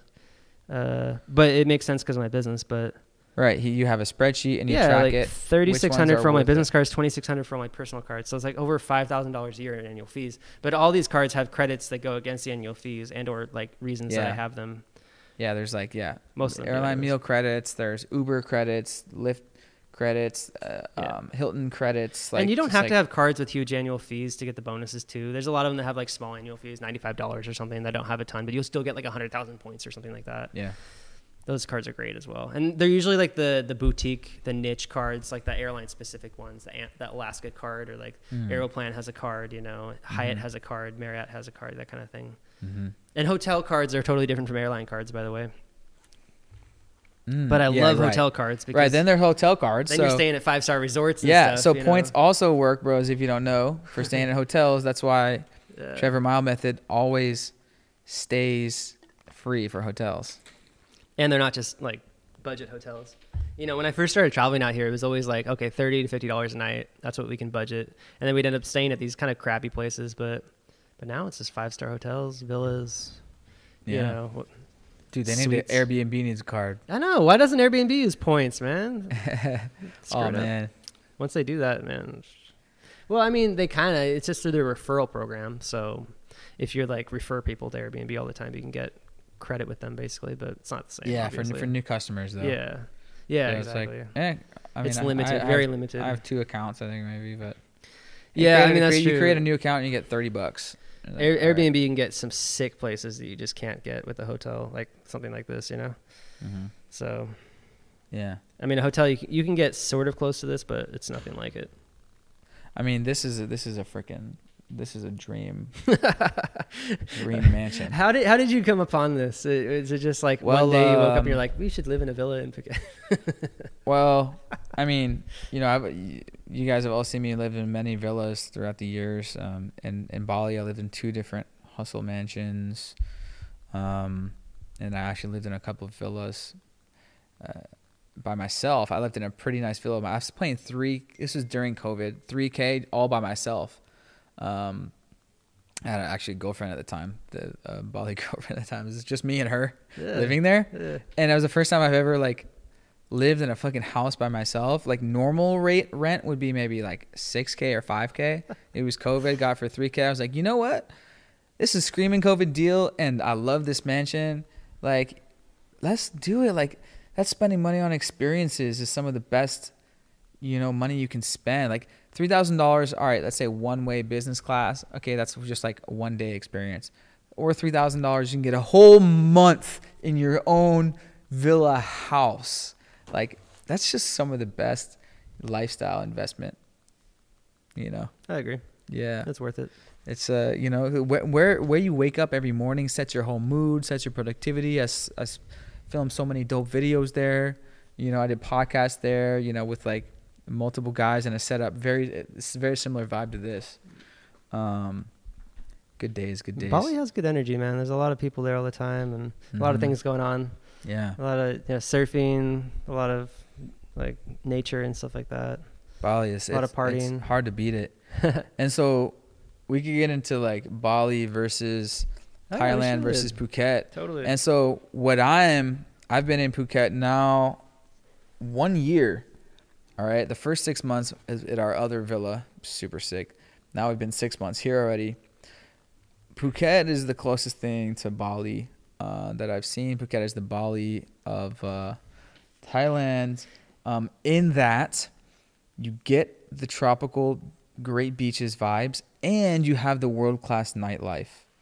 Okay, the super clubs, the big Yeah, names yeah. coming through like Steve Aoki and the big DJs. You have that here. You don't have that in Koh Phangan, Mm. Koh Samui, other okay. island destinations in Thailand. You don't have that. But Bali gets all the big names coming through in terms of nightlife and, and music if you're a music head and you like nightlife. Yeah. And in terms of world class community, entrepreneurs, expats, creatives, DJs. And uh, I mean Phuket is the is the number one tourist destination in Thailand. And so you have all of that. Um, and it's a it's uh, it's it's big. It's like it's bigger than Bali, uh, I believe, in terms of like size and uh, and population and everything. Um, and so That's what I would compare to. And before I came here, I only thought of Phuket as like Bangla Road. Oh yeah. and so don't stay in Bangla Road. That's like the the kata. it depends. of Maybe that's what people like. You know, I don't know. Well, It's it depends on what you like. if There's you're digital, sides. well, if you're a digital nomad, um, I mean that's like the the crazy. That's like the the touristy. That's like where all the the first timers. That's just like where like the, the travel companies Yeah. companies just they'll just throw you there by default. You'll just be thrown in Patong Beach. Right. But for digital nomads, it's all about Rawai, which is like a Canggu type beach place, Rawai Beach, and then also Bang Tao Beach, um, which is Yeah, the party scene can be a little bit distracting when you're trying to work remotely. Well, I mean, I just I just had a uh, podcast with Matt uh, last week on this couch, and we were talking all about balancing party and work. yeah, yeah. And it's like, you know, my general thing is just like, yeah, party on the weekends like normal people, and then But also, like you, you, you tend to take on what your surroundings are. Like if you surround, Yeah. if you put yourself in that place, you're gonna be way more distracted than if you're in Rawai and you're not in the party scene. You're more like true if you're surrounded by other. if you're blocks working. away from parties going on, but like at the end of the day, like it's up to you, dude. Like you choose what you do with your life. Like, are you gonna be? have some self control? Yeah, it's like self control is up to you. What do you want me to say? yeah. It's up to you. Like So it's like I'm trying to do. It's like Tuesday night, doing work. Oh, I see some. Oh, I see some party going on over there. I hear some music. Oh my god, I need to go. I need to go party. Like that's your own fucking problem, dude. what are you talking about? Like That's it's so the hard. Like, struggle is real, man. it's not hard. Like, what do you what do you mean? like, do you have some weird addiction? It's just easier if you're farther away from it. If you're physically, guess. if it's physically hard to get to that place where that happens. I think the more the more Definitely thing that has to do with it is who your friend groups is. Oh yeah, that too. Of course, because yeah, partying is a social thing Yeah. I mean, for most people, right? Um, unless you're going out and just like getting hookers all the time by yourself. um, but party is a, is a thing you do with your friends. I, it, Thailand's a great place for people that are very social, and it's also a really good place for people that aren't very social. Yeah, they have like they're open to everybody. They don't. Is the sex tourism industry, which is you a can. huge thing. That is like you can never talk about it just because it's a, it's a whole different you know, it- crowd. it's a little bit faux pas, like yeah, but I mean, it's just it is what it is. Like uh, Yeah. you see a ton of people coming out here, and that's the only reason they come out here yeah, is take advantage of all that stuff. And and there's a lot of women that work here in the industry, and like yeah, that's actually you know one of the ways they can make decent money because what else can they do? Like yeah. work on the farm or something like their family business probably not going to be that much money and you know whatever I, Yeah. you know It's um, you know, like like in america anything. there's strippers like it's the same thing Yeah. it's just it, it- it's just different you know Yeah, in America, there's escorts, there's yeah strippers, escorts and stuff you I know mean, yeah, fucking prostitutes. same It's like, yeah, it's it's, it, it's just out here it's a little bit more like relaxed it's like yeah, a more bit, yeah. a little bit more, open like and relaxed. open and stuff Uh, if you look look at a place like germany that's a great example because prostitution's legal in germany and they Mm. Oh, have really? huge brothels and stuff. Yeah, Oh. absolutely. Like in Cologne, they have like a super brothel. Um, Yeah. In uh, in different parts of Germany, there's brothels you walk in and spend all day there. Interesting. You know, have sex a bunch of different times with different women. Like Mm. whatever. Okay, so it's a very European thing actually. And where did all the white people come from in the world? Europe. I mean, you just watched that video Johnny Harris, how Europe took over the world. Mm. Yeah, we're just Europe. We're all Europeans. We, we all We're- came from just Dutch Europe and whatever, you know. Yeah, yeah. Um, so uh, back in the 70s, 60s, 70s, Thailand really got its start out here because the uh, American military and other countries' militaries were out here. Oh. And so their service members are out here spending a lot of money. And of course, there's girls, and boom, that industry blew up. So ever since Mm. then, that industry's been really, really big. And Mm. of course, it's growing even more because now people can fly all over the world in a few hours to get here, you know? Yep.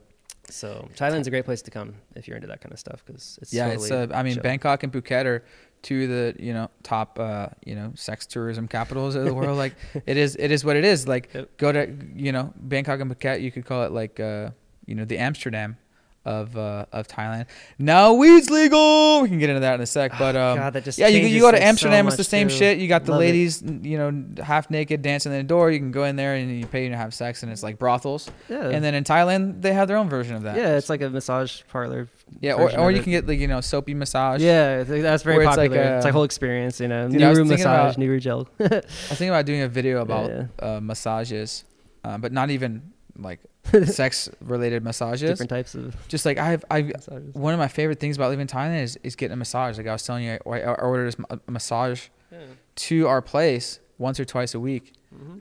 Like there's so many little little tips, Like Oh like the commu- yeah. like tell them certain things before. How much did you tip? What what if they ask for a happy ending? What what about it? How much should you not pay or overpay? Um, a lot of that you how just long learn should you do? experience, you know. yeah, should I just let people figure it out? Yeah. Right, people get ripped off the first time. Don't give them too many tips because then they kind of miss out on the whole like Yeah, learning part of it. Pay you know? two thousand baht. Yeah. Oh, just just three thousand. Yeah, try not to get taken advantage of. Massage three hundred baht. Uh, only three thousand. I mean, that's kind of the idea. Like, you know, if you're going to a touristy place like Patong, know that whoever you're going to run into that's offering you some kind of service is probably going to try to take advantage of you and have you Yeah, pay more money than you Because you don't know the currency yeah, yet. You're just not Uh, familiar. it's and happened to all of us. Totally, it happens in Bali all the time. Uh, It's dude, I got ripped off on the taxi cabs. Yeah. Oh, of course, because there's like taxi when- right when I first here. got there, I did a I did a video about this because I was so mad. Like he goes like, oh, like totally normal. Like oh yeah, at this price, like I did- totally didn't know the bills and you know paid five ten x than what it Yeah. could have been. But anyway, yeah, um, yeah, so be careful with the taxis in Phuket. They're pretty expensive. In Bangkok, it's less like that. It's pretty. But you can just actually. use Grab. Yeah, and the um, Grab app works. Get. Grab. Obviously. It's great. It's You remember Uber. back in the day when there was no Grab, no Uber, no anything? It was like 2016, 2017. really? Yeah, prior to that, there was no ride sharing Oh, apps out here. Yeah. I remember we had to take Songtaos everywhere. Yeah, the, the red pickup everywhere in trucks. Chiang Mai. I think it was similar out here. We- Except out here, it was just a taxi mafia. It was like only these taxis. And they charge Right. a, ridiculous amounts, you know? oh. Like 20 30 $40 just to go like half hour, you know? Yeah, same with Bali. Yeah. Yeah. So, anyways, now it's way easier with the with the ride sharing apps. They have more competition, which means lower prices. Yeah. which is good. So if anything, compare the price of the ride on a ride sharing app to Yeah. what they're charging. Yeah. you If you're gonna do yeah just cash, barter them down based do. on that, you know. Do that all the time. Oh yeah, grab 800 baht. Like how much? Yeah. You want to do 800 baht? Okay, cool. I'll support you, dude. You're sitting there on the Sometimes they street. give them a little bit more money just because they're like they're Yeah. already there. Yeah. We can go right now. You know, And- okay, fine. But like, and I'll always tip. Yeah. So, you know, tip on that's good. tips. That's good. You should do Like ten percent. when I was just uh yeah 10 percent. When I was starting in, in Chiang Mai, you know, bootstrap days, you know, I'll tip 20 baht here and there and there. But Yeah. now I tip, you know, 100 baht here and there and yeah, there. Like, That's uh, it's just you can tip relative to how much you make. That's the more fine. money you make, the more you can tip. yeah, you know, like rich people, you know, if you're back in your multi gazillionaire or super rich guy handing out hundred dollar bills to make people's day, like sure, if if you want to do that, that's fine. yeah. Um, you know, so a hundred hundred bucks is three dollars, and so, but yeah, in general, you can, you can tip, you know, 15, 10 percent. So if a massage is is uh, if a massage is is a thousand bucks, that I'm tipping two hundred. Cause like on services in in the U.S., it's customary to tip twenty percent. you're saying like bucks. you mean baht, right?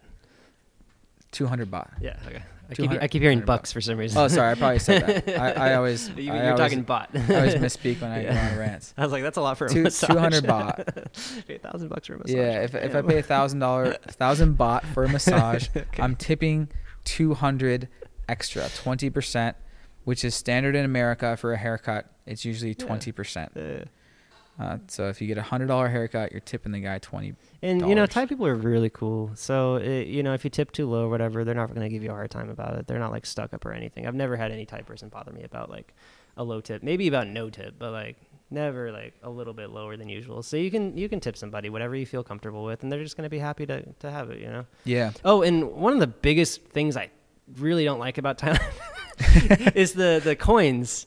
Um, they're so heavy, you know, and Uh-huh. and compared to other coins in other countries. Oh. So if you end up holding a bunch of coins in like a bag or something like that, they end up getting so heavy that your bag just gets so weighed Oh down. Oh yeah, man. That's why I just And the coins are kind of worth a I was gonna make a tip about coins right before you said that.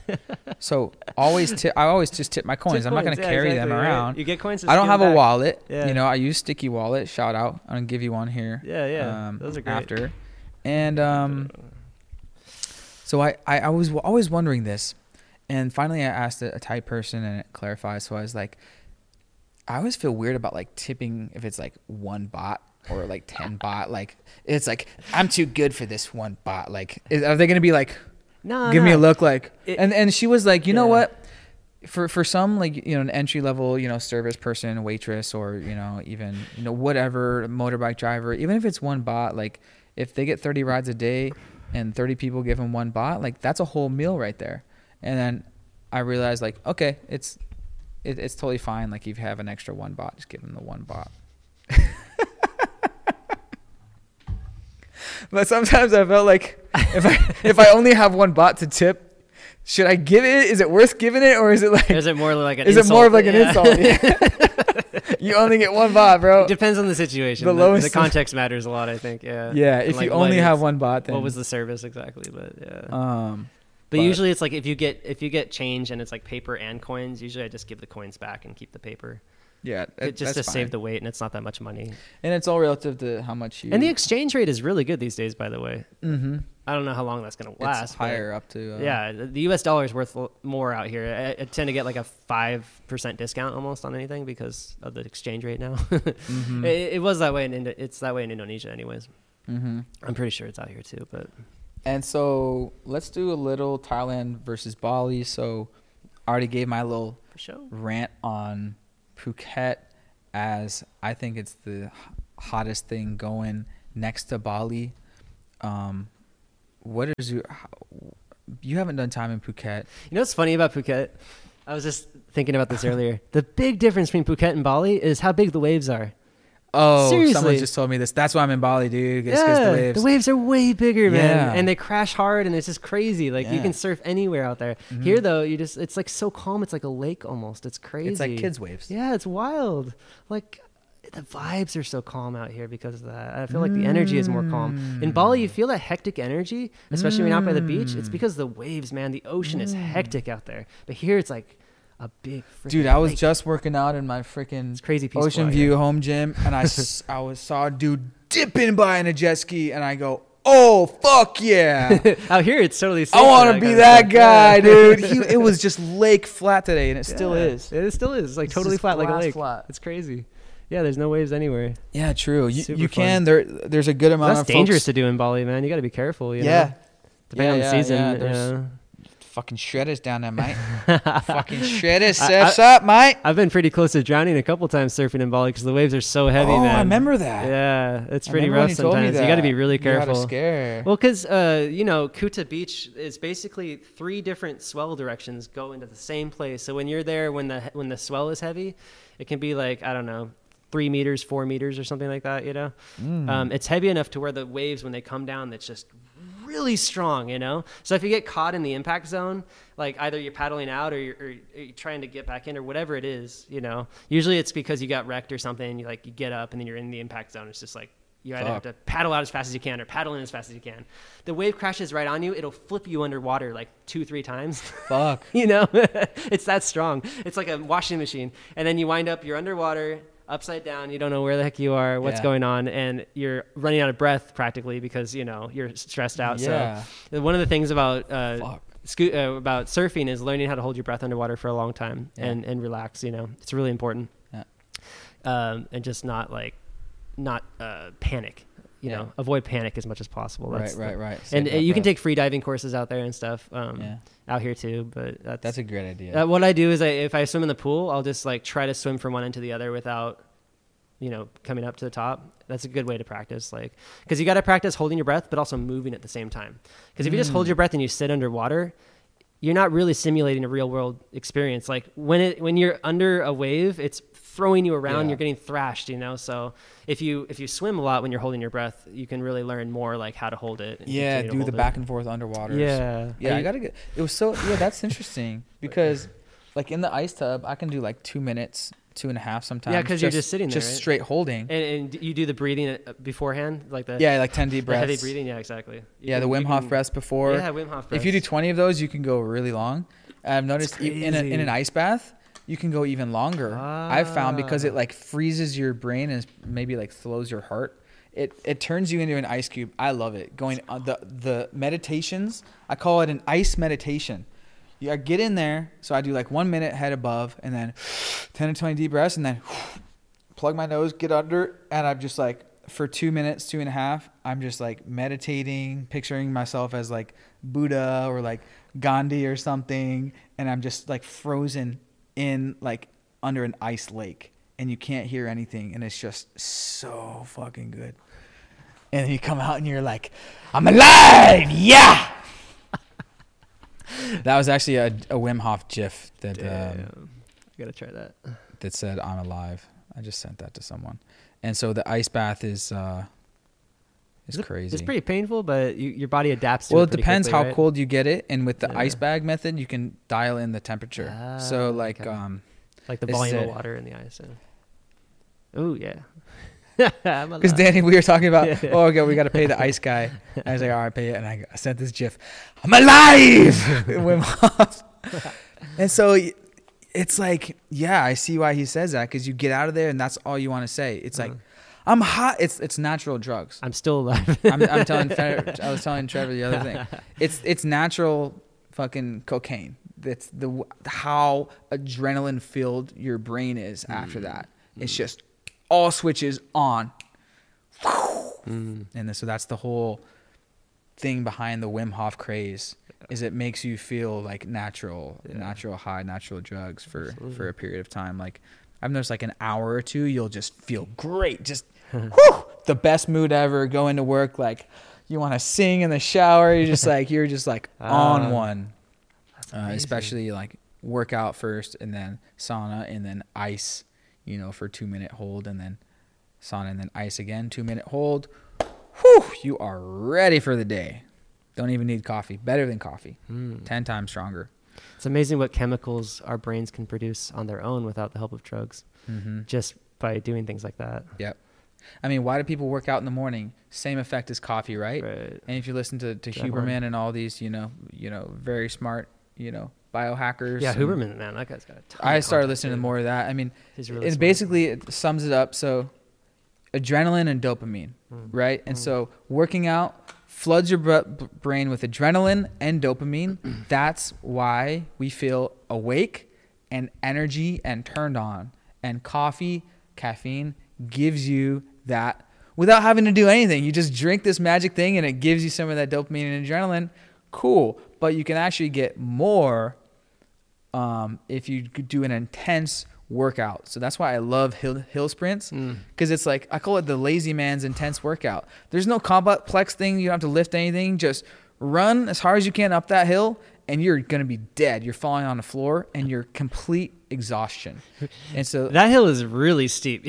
yeah, and I just drove down that thing in a it's bike. really I was it's like. I just took Bam up there the other day, and he was like, ah, ah, ah, ah, he's fucking it's no joke. Like I've It's been on trails that go that steep, and that is very difficult. No, yeah, you, you, you build up to it because I've been I've been you know I mean, I mean, since high just- school like as football athletes like hill sprints on Saturdays you do 100 meters walk back down six times and that's one of the only times that I puked I Mm. remember hill sprints in high school football and so what I try to do or when I feel most awake uh, or in the morning if I have limited time what's the quickest way I can get to full exhaustion and so it's a hill sprint, walk down, do like three, you know, walk, sprint 100 meters and walk down. Or I will go outside to this barbell that we were doing and I will do 10 deadlifts, 10 uh, po- power clean thrusters, and then 10 rows, and then 10 pull ups, and then 10 dips. At the end of that, you're like, oh, fully exerted exhaustion pumped. and then fully pumped up, yeah. And it's like only 100 reps or whatever, fully pumped up, Wait to pump you up. get pumped up. So it's that, or you can, another one is we just ordered an assault bike, the CrossFit bikes like this. And I, I did one this morning. If you do one minute as hard as you can, you're falling on the floor afterwards, fully exerted. So that is just one minute and you're fully awake in the morning. And so um, there is my how to wake up the fastest lecture. It's a good idea. I mean, working out when you first wake up is the best way to get going. You, Yeah. you move the blood flow. Yeah, you just Everything just feels better because Yeah. of that. You're warmer, you know. You can Yeah. feel it. Your your brain works better. yeah. I mean, supplements and all this other stuff and Yeah. coffee. Coffee is good and coffee is great, but um, I switch it up. You know, I, I don't work out first thing in the morning every day. Mm. I sometimes if uh, if I'm working on something exciting, I want to hop out of bed and turn on the computer and get back to it. Yeah. You know what I was doing last night, and and I'll do coffee, and then I'll work out later in the day. So Sure. Um, Yeah, it you know. depends what you're feeling that day. Yeah, follow your follow your energy. Right. Follow your chakras. sometimes you just need a day off, you know, like to rest and massage or whatever. Yeah. Like you're sore. yeah, like normally Sunday I don't work. Like, you know. Go travel, adventure, have like outside experiences, going to nature, that kind of stuff. Yeah. It's really important too. Life's a balance. Yeah, totally. And so, what about this question? Um, all right. Um, advice for aspiring digital nomads. Um, maybe that goes back into the, the the business models thing. What would you do if you're like someone who I, I you know I get this question, dude, saw your videos, whatever. Like, okay, I'm trying to work remote. Like, what would you recommend I do these Hmm. these days? Yeah. Yeah, I like the the phone sales stuff. That's cool. I I think Mm-hmm. it just really depends. You have to like look at yourself and figure out what you're good at, what your strengths and weaknesses are, and what opportunities are out there. You know, just do a SWOT analysis on yourself. You know, Mm. strength, weakness, opportunity, and threat. Like Mm. think about yourself as a business, and then make your SWOT analysis, and then go after that thing that makes the most sense. The the, the, the you know the what is it called the the Venn diagram? You know, like Yeah, you're good at this, you're good at that. Okay, let's that's find the called combination. You know? um, ikigai. It's like whatever the cross, where the crossroads are, Yeah. like where where things intersect. That's what you should definitely do f- with yourself. Not everybody's the same. Some people are more extroverted, so phone sales makes more sense. Some people are more introverted, so dropshipping makes more sense. Um, some people are more techie, so coding makes more sense, and some people are more creative, so freelancing, like writing or graphic design or something like that makes more sense, or video editing, whatever. Yep. Um, some people really like to travel and create videos, so travel blogging makes sense. There's just tons of different things you can do. Um, you just got to figure out what is right for you, and then figure out how to do it. Like I would just say, go online and find a mentor. Hmm. You know, there's tons of them, and just start with YouTube. Type in what you're trying to figure out, and choose somebody who you like to listen to. And usually they'll have a course or something, you know, and just go down that rabbit hole. That's it. Yeah, Ikigai. Icky guy. Oh, I've never even heard of that. It's it's That's very great. similar to what you were just saying, but I've never heard of that one. Strengths, weaknesses, Oh, yeah, opportunities, threats. But ikigai, I learned Yeah. it. So it's like Similar. what you love, love. what you're good at, You're good at. What you can get paid for, Yeah. and what the world needs, demand. Where those all intersect Mm. in the beginning is the ideal thing. And and th- it might not always be the same. It's you know people change. I think in your early 20s you might be really good at something but be like less interested in that thing you're really good at and be actually more interested in something you're not that good at that kind of thing. You know i, I went through that a lot in my 20s and you kind of your 20s is sort of like your discovery period in your life like Yeah. figuring out what you're good at and what you like and what you know what can make money versus what's just kind of like a hobby. And just you know trying to figure out that like for me personally i'm a skateboarder. I've always been a skateboarder but i've never made money doing it. It's just not something i want to pursue in the business realm. I just want to have fun with it. Um, whereas with business i've always done really good at understanding retail. So i took that to the internet and now i'm doing e-commerce. It just works for me. Um, whatever your past experiences are, what you like, what you're good at, that kind of stuff will work for you. So just try to consider that. And if one thing doesn't work out, don't think you're never going to be good at anything. You know, like I, I tried to do a skateboard company when I first started with entrepreneurship, and it just didn't work out because I didn't really know what I was doing, and I mm. I just wasn't confident about it. And so, which is fine. Like, just take that and try to learn from it. Like every failure has lessons you can learn, and then you, you apply those to the next thing you do, and just try to do a better job. And just if one thing doesn't work out, try a different thing. If that doesn't work out, try a different thing until something works out. Once something works out for you, go all in on that. Yeah. Like a door opens, walk through that door. Ta you know, opportunities will show up, and you just have to have the absolute 100% confidence and like no hesitation to to go for it. Like I'm sure like you guys the, the same thing with the Amazon FBA stuff because you were doing high ticket before that and it wasn't really working out, right? Yeah, you but pivot. Yeah, you just you just pivoted and Yeah. and Amazon worked out and you just kept Yeah, doing it. Like exactly. and here you are. Like now, yeah, And now you're pivoting later, even more, you know? We're Amazon is my career. Yeah, exactly. Yeah. You know? Yeah, absolutely. It, it, that's how it is for everybody. So you just got to find what what that is. Yeah. Dude. It's so funny, like It's different for twenties is your discovery period. Hmm. But the funny thing about the way society is set up, and I'm not saying it's it's it's bad, is you're supposed to pick your career at, at 18 in college, but it's never It's too early. it's it's, too soon. early to pick because you you haven't tested out if you like that career slash lifestyle. Yeah, absolutely. And so your 20s should be trying. I mean, and Gary Vee A and lot of all, the, traveling. all, all these entrepreneurs. 20s should be, as Gary Vee says, start that fucking business, travel, live in a different country. Yeah.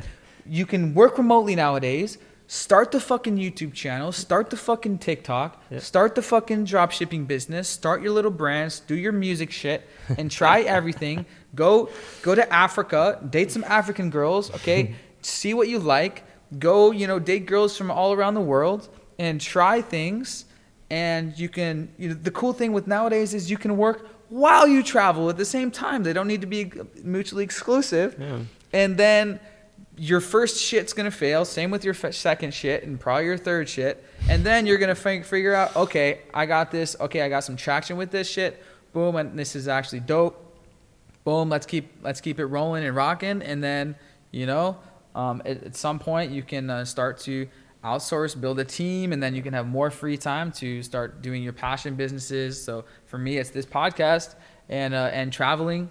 And um, so yeah, that's your 20s. But that should be all of your 20s and even your 30s too. Gary Yeah. Vee says all the time, like, Oh, yeah. dude, you're 30 fucking three. You're fucking a kid. The 30s are your new twenty. Are the new 20s. man. Hundred percent. I inside, like I tell everyone, like yeah, I turned thirty three, but like honest, like I'm, I'm living. I might as well be twenty three. Mm. Just pretend I'm twenty three, and then you'll understand like what I'm doing and my mindset. Well, I'm just so still trying learn, everything. I'm still want to go keep keep traveling, not thinking about settling down or, or starting a family or whatever. Um, you know, maybe in 40s. Okay, 40 is the new 30. Okay, then you know, many many people get married and do family in the in the 40s thing, and and 50s. There's plenty. Of, there's plenty of people who have already done everything, and you can see anything you're trying to do. It's already been done on YouTube. Someone's already talking about on YouTube who has more experience than you. You can learn from that. But then that's the 20s, and then the 30s you can optimize and dial it in. And the cool thing about the 30s is you can. The cool thing about 30s is the new 20 is do your 20s over again, but with more money, Mm. with more connections, Mm. with more wisdom, Mm, With more maturity, Yeah. uh, the girls actually like you more because Yeah. of all those things. Absolutely, more money usually. More friends, more connections, uh, and you can just do your twenties over again, but better and not broke. Absolutely, and you know more about yourself too. You know, and that's huge because you're you got to know yourself, and it takes time to learn like what you like, what you're good at. You know, all that stuff. Once you once you go through experiences, you travel and you meet different people. You just learn more about the types of people you like to hang out with, the types of situations you like to be around. Maybe in your early twenties, partying is awesome, but dude, by your thirties, you're usually not partying as often, Mm-hmm. like all the time, and like you'll go out on the weekend or something like that, but you're working, man. You're hustling, you know, Yeah. because you know that you hustle now, you get paid later. You party now, you don't get paid later for that shit, you know. So it's just, I, well, hey, sometimes you do. If you if Mm-hmm. Yeah. you're if you're out partying and you're networking, you know what I mean. Then you Mm. make connections, uh, or Mm. you're always thinking about that. Then yeah, that will result in good things too. That so. brings up a big point because I've partied more this last year than than any year. I've, I've always, of course, a lot, but it's just kind of to the next level. You know, we're Yeah. always the VVIP, you know, quote unquote, whatever. But and literally, if there is, and um, it's kind of like you build your clique, build your entourage, and networking is a huge thing because it's it's been this point in this last year where it's like you know so many friends, and then every time you go out, you meet all those friends' friends, and it's like a runaway effect with how many friends you have. It's uh, it's it's awesome, um, and so that was the point that I that I um, missed out on saying with the podcast with Matt is, um, you know, partying can, you know, going to we can call partying just events, and you can call them networking events. And I Mhm. have some friends that like they don't do stuff, they don't get fucked up. They go there and they're like, they're on their game networking because like, you know, some of these big events like rich motherfucking business like high people are there in Phuket and they're just networking, and they're just like meeting people. And so for for that like quote unquote partying or networking, that's a huge part of it. Um, so there's that, and then there's also um, you know in the same flavor of networking, there's um, business development, um, especially if you are living and going out to events with your business partners. So, for example, like my best friends are also my business partners. Sometimes when you're getting fucked up at parties, some of the best, some important things may come out, or so we have some of the best brainstorm ideas totally. when you're out. Yeah, And ideas so, just pop and out so that's times. invaluable, and it's Uh. so it's good for quote unquote uh, bonding with your friends and bonding with your business partners too. um, going out to events and maybe you know doing some substances and, and getting fucked up. It's Yeah. that's another valuable part of it. yeah, you're opening up doors in your mind, and Yeah. you know, ideas flow that way. Yeah. Energy flows. Let me make sure. Let me change this battery. Sweet, and we're back after another quick break. And um, We back. yeah, what was your summary of Bali versus Thailand? same, same, but different. yeah, same, same, but different. You know. yeah. And then, do you know what's a f- fascinating thing that like low key blew my mind when I realized it? Okay, so accents. Like Mm. we can all tell the difference between a British accent and an American accent at the very minimum, and Australian for sure. and Australian. You know, yeah. and if you get advanced, you know, Or New Zealand. I like me, right? I know the difference between all, even in the European countries. You know, French, Italian, German, like Dutch. I know we can tell all these things. Some folks in um, Asia or, or other countries do not pick up the difference Mm. between a British accent and an American accent or or, or, or Australian. They have no idea. Oh yeah, yeah. and like and I'm I, I- I've done this multiple times test and I go because they'll get like someone will say oh where you from? And I go oh can you tell by my voice? Uh, um British? Yeah. um Australian? I'm like really? Do I sound British? Like oh what do you mean? Like they have they have no they can't comprehend it. And then I was like mind blowing like really? You can't like he's Australian and he sounds like this he's British. But it's normal for us. And then I realized you know what can I comprehend the difference between and even like a southern uh, American accent we can totally tell Oh yeah. but could I tell the difference like, between New Jersey accent. there's also a northern Thai accent and a southern Yeah, I and can't a tell. I don't know. Could I could I tell the difference between that? No. No, of course and not. so I was like, oh, maybe that's the same thing with like Definitely. some Asian can't tell the difference between British and and American and Australian accent. It's like Um, American just like- accent is confusing because you got California, you got New Jersey, you got Southern, Yeah. like you said. but it's um, definitely different, different places. Yeah. yeah, but same with Thailand. They have different accents, and I would have no idea. Yeah. You know, I we if you 100%. Now, then again, I don't understand the language. They understand English, but that was just an interesting fact. Yeah. You know what I mean? Like I was blown away by, but like how in some people's it doesn't even register because you're just trying to think about the words. Chinese has some crazy amount of dialects, man. Like how many? Oh, really? Yeah. Um, you know, there's different ways of speaking Chinese, Mandarin, and and what's the Uh-huh. other one? Um, Cantonese? yeah, what they speak in Hong Kong. Yeah, I love I love accents. Yeah, baby, yeah. it's because like I grew up like young kid watching Austin Powers. Do I make you horny, baby? Do I? Oh, yeah. Okay. Seven major modern Chinese dialect groups. Uh-huh. Mandarin, Wu, Zhang, Gan, Kejia, Min, and Yue. you know, seven different ways to, to speak Chinese, you know. Yeah. And of course, I would never know the difference unless I actually lived out there and spoke the language. Yeah. And so That's a good point, though. I, I always get a kick of when um, People ask me if I'm Australian some all the time. And I think yeah. the only reason is because I have tattoos. And Australian exactly that's why that's why I'm I always laugh when someone's like, "Oh, where you from?" I'm like, um, I don't know. Can you guess where I'm from? And like, uh, you look like uh Finland.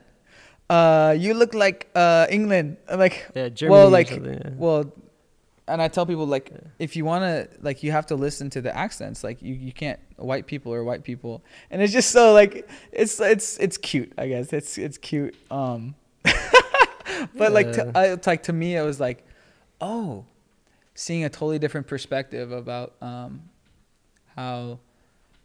If you want to know how someone's from, it's well, especially a white person. there were white people are all from Europe, so you gotta listen to the accent to know what country they're from. True. Anyway, let's get back into okay list of questions, and we'll do grand finale, and then Marcus should be showing up in like 30 minutes, so we got plenty of time. Oh, perfect. Um, biggest struggles as a digital nomad, Oh my god, yeah. as an expat. It's just adapting to different cultures, you know. Oh. Because a digital nomad, you're gonna usually be traveling places that are way different from your hometown. Mm. You know, Asia is just completely different. Everything's different. I try. People ask me that have never really traveled before, and I'm like, oh, a good way to start is just completely different. You know, like they they drive on the left side of the road. Um, traffic laws aren't as strict. There's not nearly as many police everywhere. Like in Mm. Bali, f- you can drive on the sidewalks if you have a motorbike. You know, just to Mm. get around bad traffic. Police don't care. Um, obviously, there's the languages that are different. The money is different. Um, things cost a lot less, which is great, but at the same time, you can get ripped off too if you're not careful. So you have to be careful. Um, but yeah, for struggles, I mean, it's just kind of like learning the hard way what is good and what's not good out here. You know, good places to go, not good places to go. Uh, but the easiest way to get around that is just watch plenty of YouTube videos and have friends to go places with that already know. That's basically the hack. Exactly. And so digital nomad, there's like there's two things we're talking about. All right. So he was talking about living abroad struggles. The other thing is entrepreneur slash working for yourself slash solopreneur Hmm. slash working remotely, not in an office with company. And so there's two sides, right? Digital nomad's like, well, what are you talking about? What aspect are you talking about? You got to get used to that. Like cafe Wi-Fi, sometimes they suck. Yeah. you so know? so Where's you said you said the living Like- abroad part, which was great. Now we can move into second category. Well, because like uh, I just want to preface this, like my experience is mostly from starting as a digital nomad and then becoming an expat. Like I don't Yeah. even go back to the U.S. more than like once a year now, and that's for tax reasons, but also just because I generally like living out here more. You Yeah. know, like I visit my family, but usually just like once a year. You know, it's enough. It's cool. yeah, same. Yeah. Um, it just depends on like you and where you're from and like whether you have a lot of family and friends you want to go back to the US all the time. Um, just to speak on that note a little bit longer, um, as far as avoiding taxes goes, because I think that's like a really important thing. If you're going to become a digital nomad and actually stay abroad for a long period of time, I think it's really important that you look at you, the state that you're a resident in and how much tax they charge you on your income because the IRS, you know, they'll charge you tax on your income no matter where in the world you live. Yeah. You're paying that Social Security, Medicare at the minimum, 15%.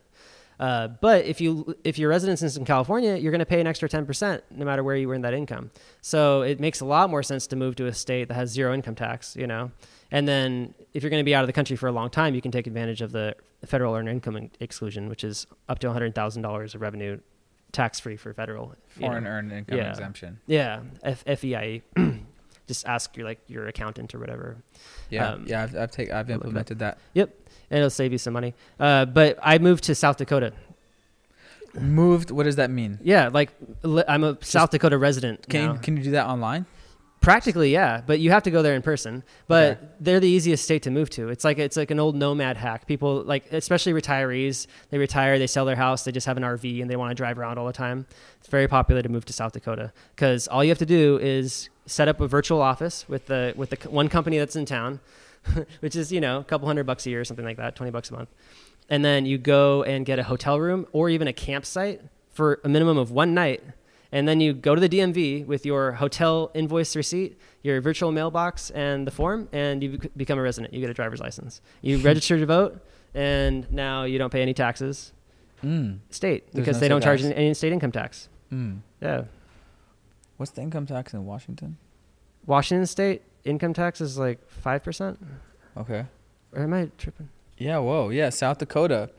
Okay. And no, no. um, Washington state has no income tax. Sorry. Yeah. No. income tax. Um, but you have to p- keep in mind, Washington State has a thing for businesses where they charge one percent gross income tax on a Mm. business that's registered in that state.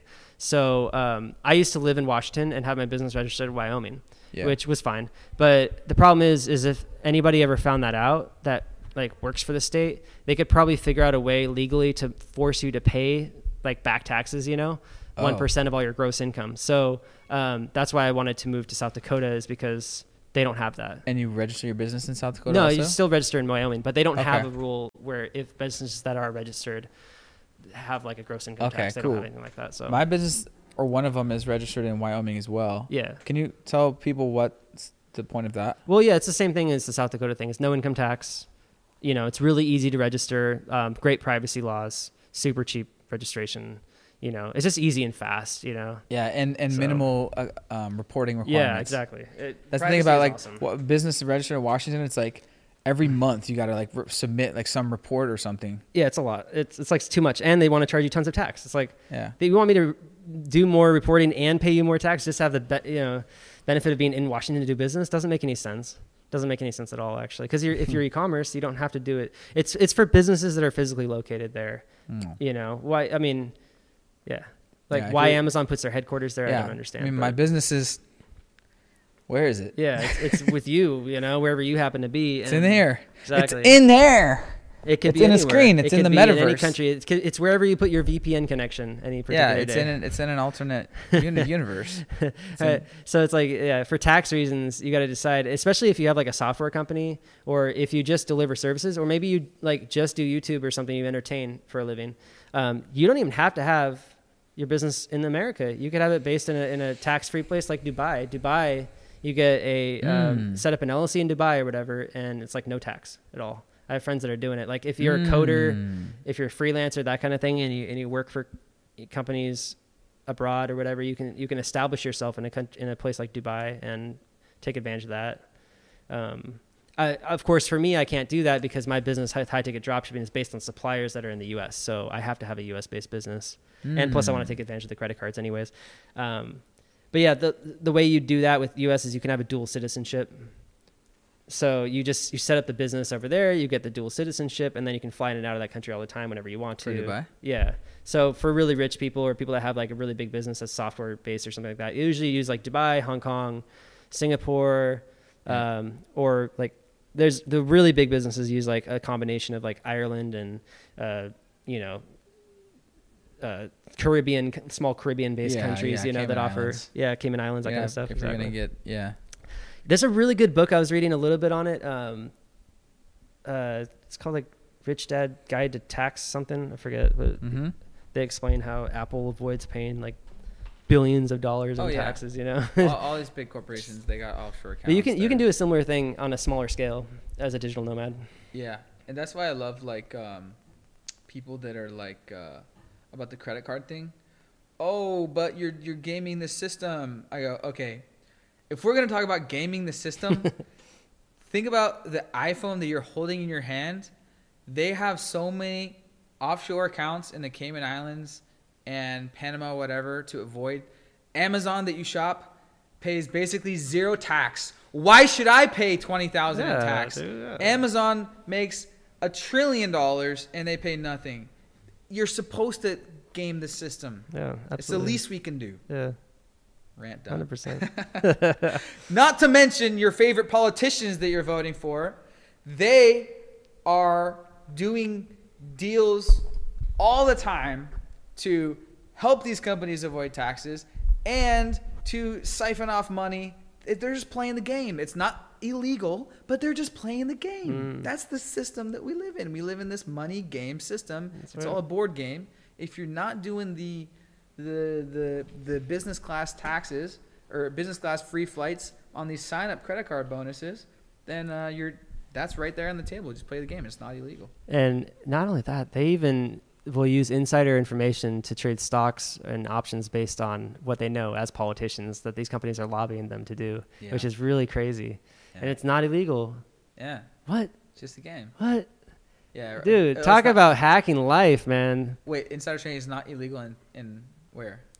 In the, in the in- Senate, like in the in the illegal. Congress, Oh, these people can buy and sell shares of companies, oh, even if they're like, even if they know something already, and they, and they Oh. never get tracked down. Like like just you can look up uh, Nancy Pelosi's like stock trades on the internet, and and ha- the number of times she's been like 100 percent right is like crazy.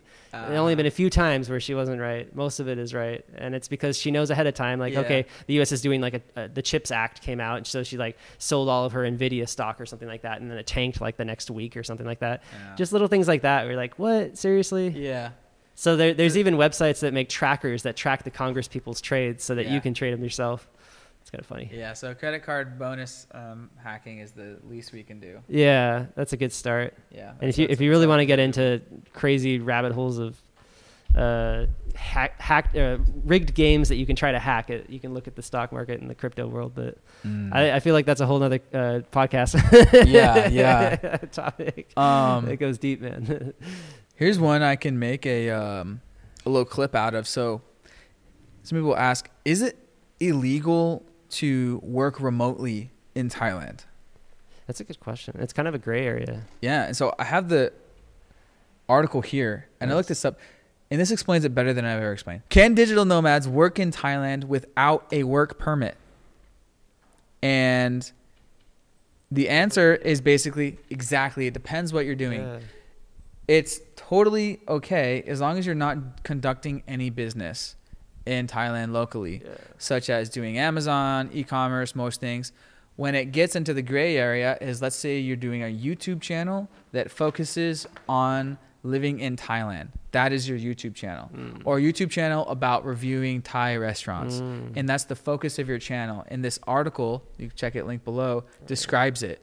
And it's like if your business is focused on the Thai market, something about Thailand, and that's the focus of your channel, then yes, you would need a work permit. And so it's kind of a gray area. But what about me? Um, I don't just talk about Thailand stuff, but I do a good amount. Um, I don't. I don't think you would fall into that. Your channel is not Thailand living that life. Yeah, you know right. what I mean. So Yeah. yeah, I think you'd be fine. exactly. But if it were If it, like if it was like Thai, like the guy that does uh, Thailand working for you or whatever, what's his name? oh Canadian remote guy. working for you, Yeah, Or no yeah. retired working Retired for you. For you, yeah, that guy. Great channel, but I'm sure he probably falls into that category. I mean, he talks about Thailand almost every video. I mean, actually, uh, technically not because it's not Thailand something. right, it's gray area It's gray area, yeah. what he about does Korean videos. He does videos of other stuff. So I guess he like, could probably avoid that. what that. about oh I just went to Japan and did a video like it, it's so Yeah, yeah. but anyways that was the way this um, blog writer described it You know what's funny though is, is Thailand like okay what's the whole point of this? It's to avoid paying their taxes or whatever their visa fees, right? Which are basically taxes. Mm. And it's like at the end of the day, it's Southeast Asia. You can pay to get out of any situation. Mm. It just costs a little bit of money. So Yeah. like if they really want to come after you, okay, okay, how much do you really want? You know, and just slide them some money on the okay yeah table. let me know yeah yeah, yeah, exactly you can either or just buy one of their expensive visas. You know, like yeah get the elite that's visa all they want. It's just a money grab. For yeah them, it's, man. it's all it's all money It's just, and the reason they you have know. these laws is to yeah Just- to make money and have it be you know fair just be careful like what you're doing and don't be too like uh flamboyant about your work. Like okay don't don't do like a live webinar in a cafe you know in like the middle of bangkok or something. Like that's so silly you know? Well Like, I mean that's that's fine but as long as you're not conducting business in Thailand um yeah you yeah know- well anyway what i'm trying to get at is like just be respectful.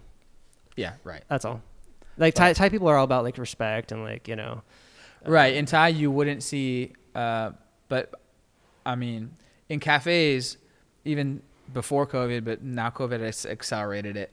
You walk into coffee shops, I mean, we've all seen this in every country, Starbucks, it's packed and everyone's there working Yeah, on a laptop. That's what I love about Thailand, man. Just Especially be loud, Bangkok. you There's just uh, tons of students too, and like digital nomads from everywhere and different careers and stuff. You see what they're doing. They're like somebody's coding, somebody's writing. You know, somebody's Students, researching. oh man, you see those highlighter pens out there, and they are just and they're there like all hours of the night too. like three in the morning, you'll go to the cafe. There's students there, you know, working Yeah. on learning. So th- and that always gives me a kick. Like it's great. I think, man, if I had the work ethic as a student that I did as an entrepreneur, man, I'd make so much more money. Right? Like students are the hardest workers and they get paid nothing. They pay to work. yeah. They get paid to I mean, stay up start and, somewhere, you know. and, and take this. You know, of course, I'm, you know, I'm clowning and obviously it, it is what it is. But if you if your goal is to be an entrepreneur and digital nomad, of course, you It, don't, it don't kind of funny though how people put like everything into getting an A, whereas like later on their their job or whatever, they're just like, eh, whatever, I don't know, I can't do anything. It's like, dude, if you just put the same energy into being uh, a business owner, entrepreneur as you did Dude, trying to get an. A on that report, like That's the thing, but you know, it's like you'd go so far. because in to I get an that a. A or to, to, for east- some reason. to at least to pass the test, we're like it's forced, or else you're socially shamed. Yeah, you it- have to retake the test, it is. and there's It's a like big fee. There's a yeah. big, big, big fee. Like there's a Right. fe- there's a, a money fee. You have to pay for the course All again. Probably your parents have to pay for it, and there's a social um, punishment because it's like kind of embarrassing. Oh yeah, I'm doing Mm. this course again. You got to show up again, and it's like Mm. ugh. But with business, okay, running your own business, there's not that immediate punishment. There's no these deadlines, and that's we're going on the whole you know entrepreneur you know life thing. Yeah. But at least you know because when you have a job, at least you know you don't get the project done, you get fired. You know there's a punishment, but that's in terms of entrepreneur struggles. Um, I was talking about this in the in the Discord. Yeah, you're in the Discord. Yeah, of course Mhm. um, is uh, digital nomad discord that uh, that I've been building, s- super awesome, is um, yeah, basically prioritizing and organizing.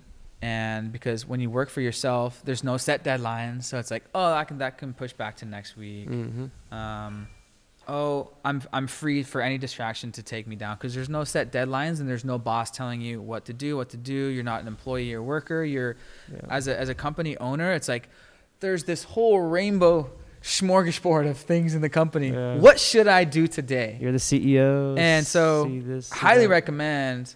That we filmed it at the beginning of vlog, but this um this four quadrant by um by the book Seven Habits of Highly Effective People. You organize the top left is most urgent and important down to the top uh, down to the bottom right. Mm. It kind of organizes your priorities, and I just did that yesterday.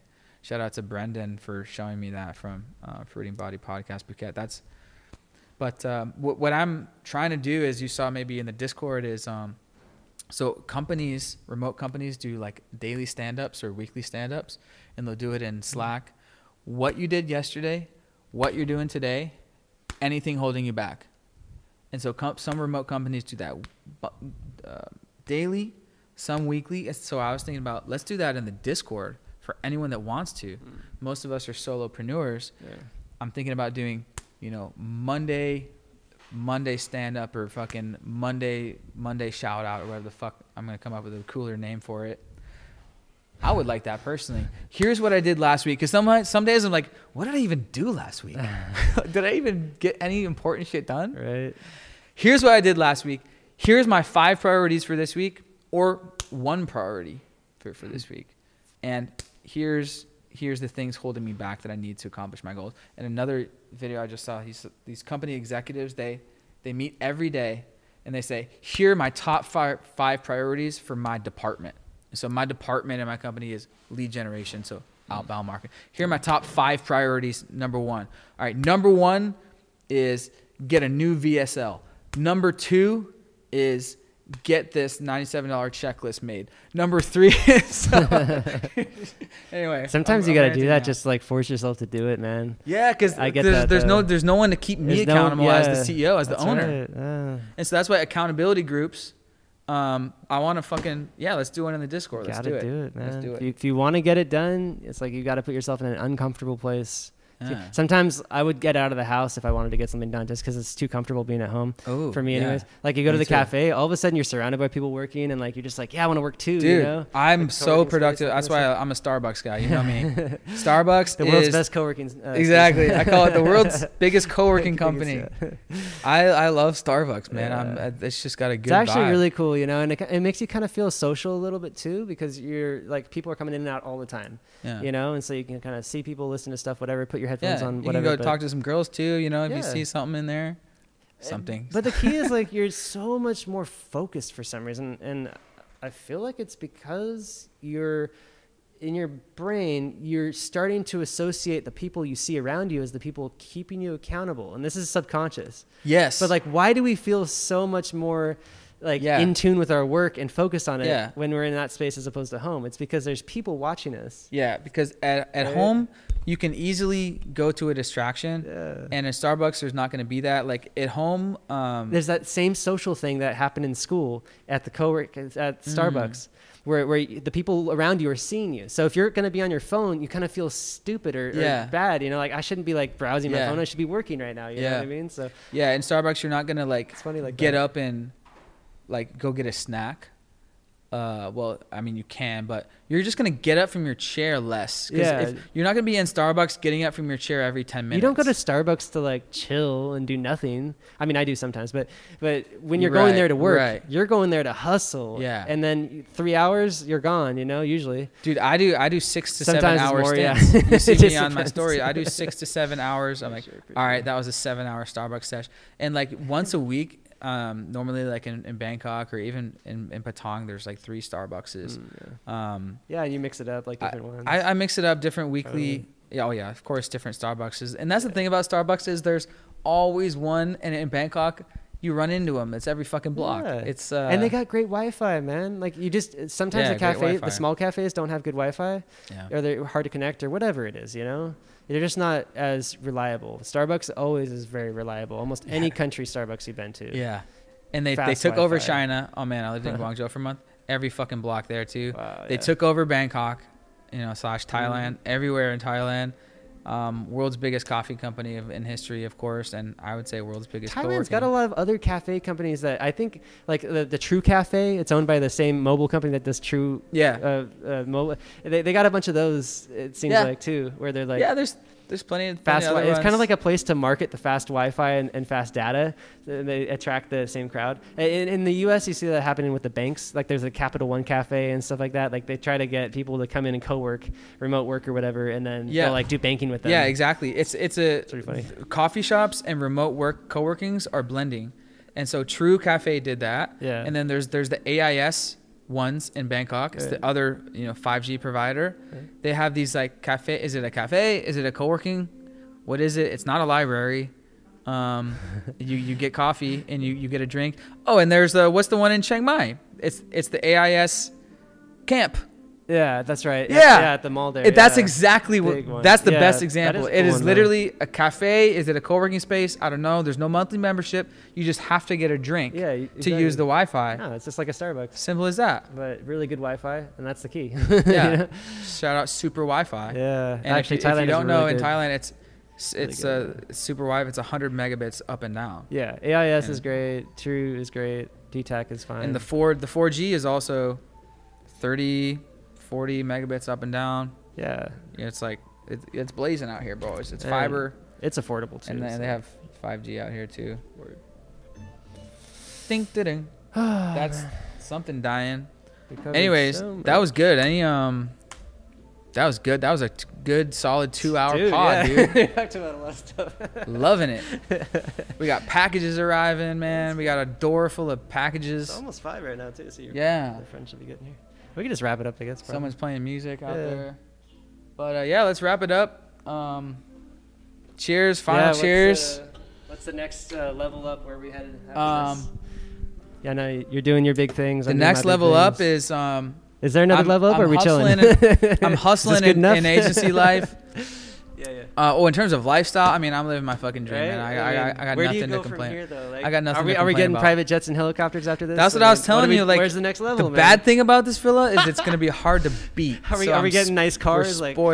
Teslas and Ferraris and shit? I mean, that's a little. But bit no, I mean right? that's the that's the fun thing about the entrepreneur game is there's no limit to how much you make, and that's why it's exciting to build something like, Absolutely. especially in the digital game, your business can double in a short period of time. That's why I'm able to live here is because my agency doubled last year, you know, and so I'm trying to double it again, and so whether it's e-commerce services, courses, um, you know, I, I got my services.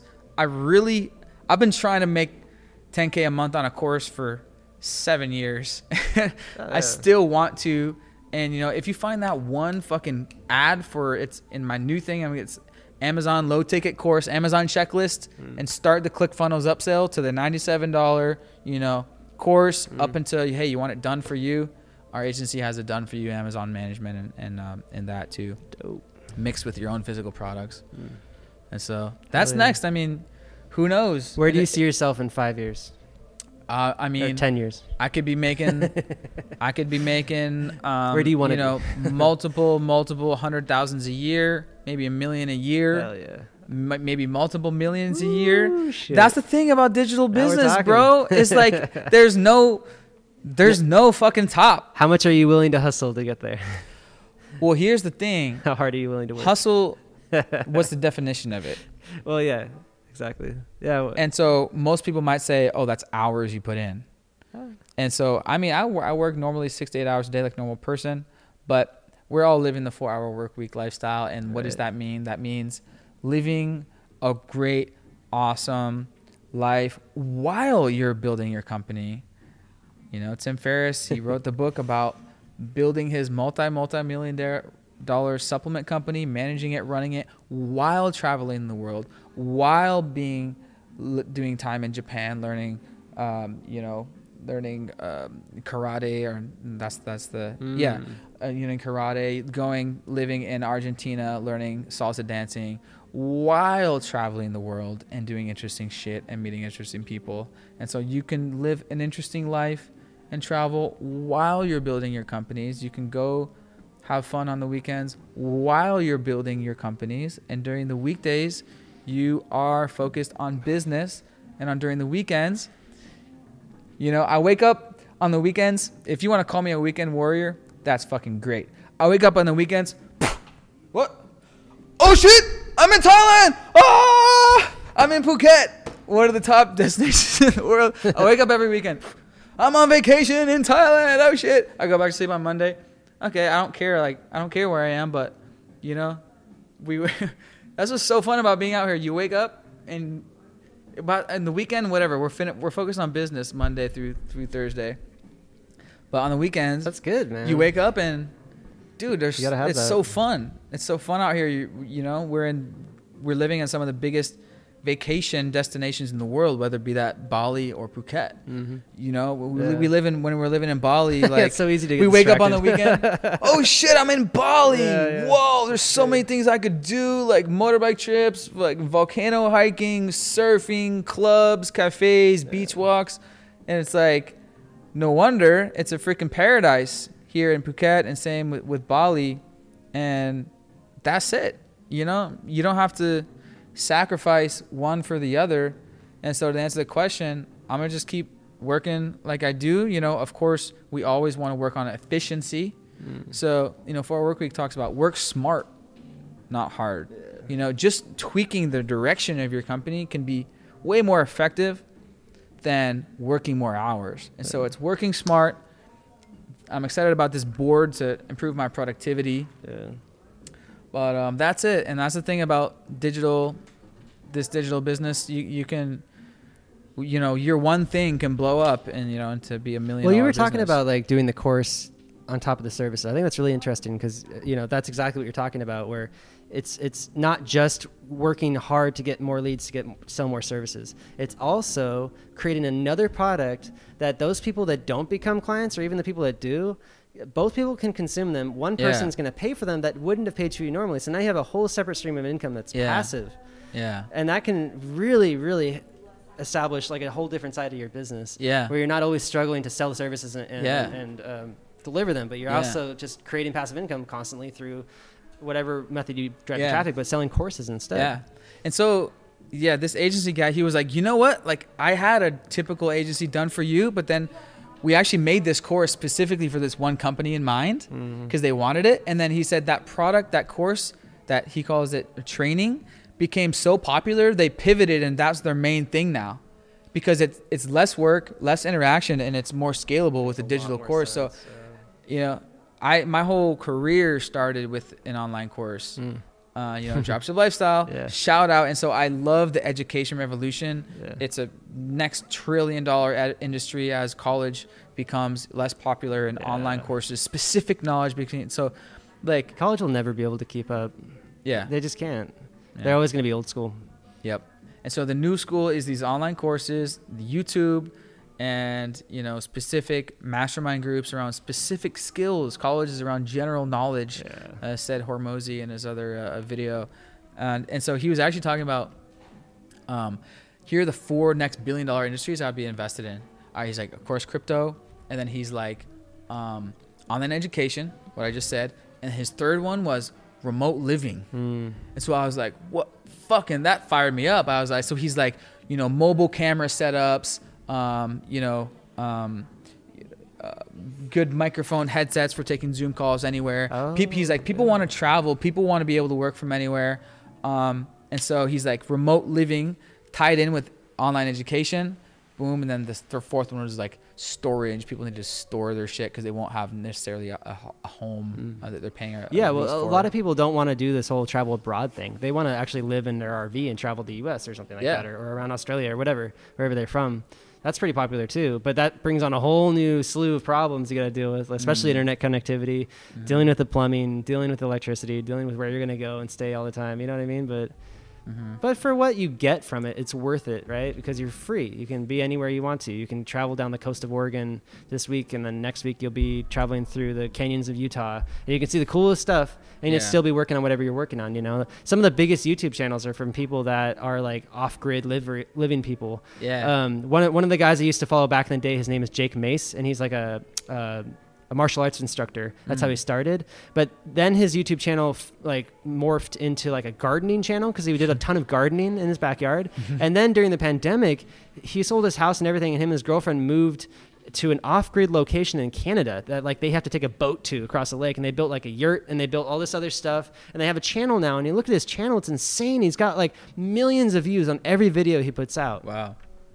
It's wild man Wow. and like, it's just a whole nother whole nother side of like this lifestyle Yeah. that you can get into yeah, if you there's want. there's there's Off-grid living in living another and country, but there's also van life and off grid, Yeah. and just that's why I use the term more just work from anywhere. yeah, That's a good- yeah. 'Cause, Well, like- my sister started working remotely during the pandemic. Actually, she she always done internet stuff, but during the pandemic, the company specifically told her don't come to work because we don't want COVID here. So Yeah. you know. Thank you. So last time I was out there, she's like working. We're like hanging out at the bar or something. She's on her laptop doing some stuff, whatever she does for them. So This Uh-huh. is awesome, man. That's that's the kind of shit I was doing, you know, ten years ago, and now she's doing it now. Finally, Oh, because she was never like the entrepreneur type. She was like, I'm gonna work for somebody, which is fine. Yeah. But uh, but they can enjoy the same benefits of a remote work, which is really important. Yeah, there's different. Yeah, there's the work for yourself slash Yeah. entrepreneur, and then there's the living abroad, and then there's also just work from anywhere, which comes down to like, like just location freedom. It's like, just oh, I want to go to the cabin this weekend. I want to go to Arizona this weekend. Okay, that's fine. And then there's also schedule freedom, Yeah. which is not all remote employees have, but as an entrepreneur, you have that more schedule freedom. Yeah. Um, Freedom is important. freedom. We got that freedom. Good shit, Trevor Fenner, everybody. Thanks, E-commerce guys, Paradise. for watching. Hit 'em up. Appreciate you. E-commerce paradise. You! Living that life. We just living that life. Talking living that life. We just living that life. You're listening to the Living That Life Digital Nomad Podcast. Hit the subscribe button on iTunes if you're a boss, and check out the YouTube channel for dope travel videos.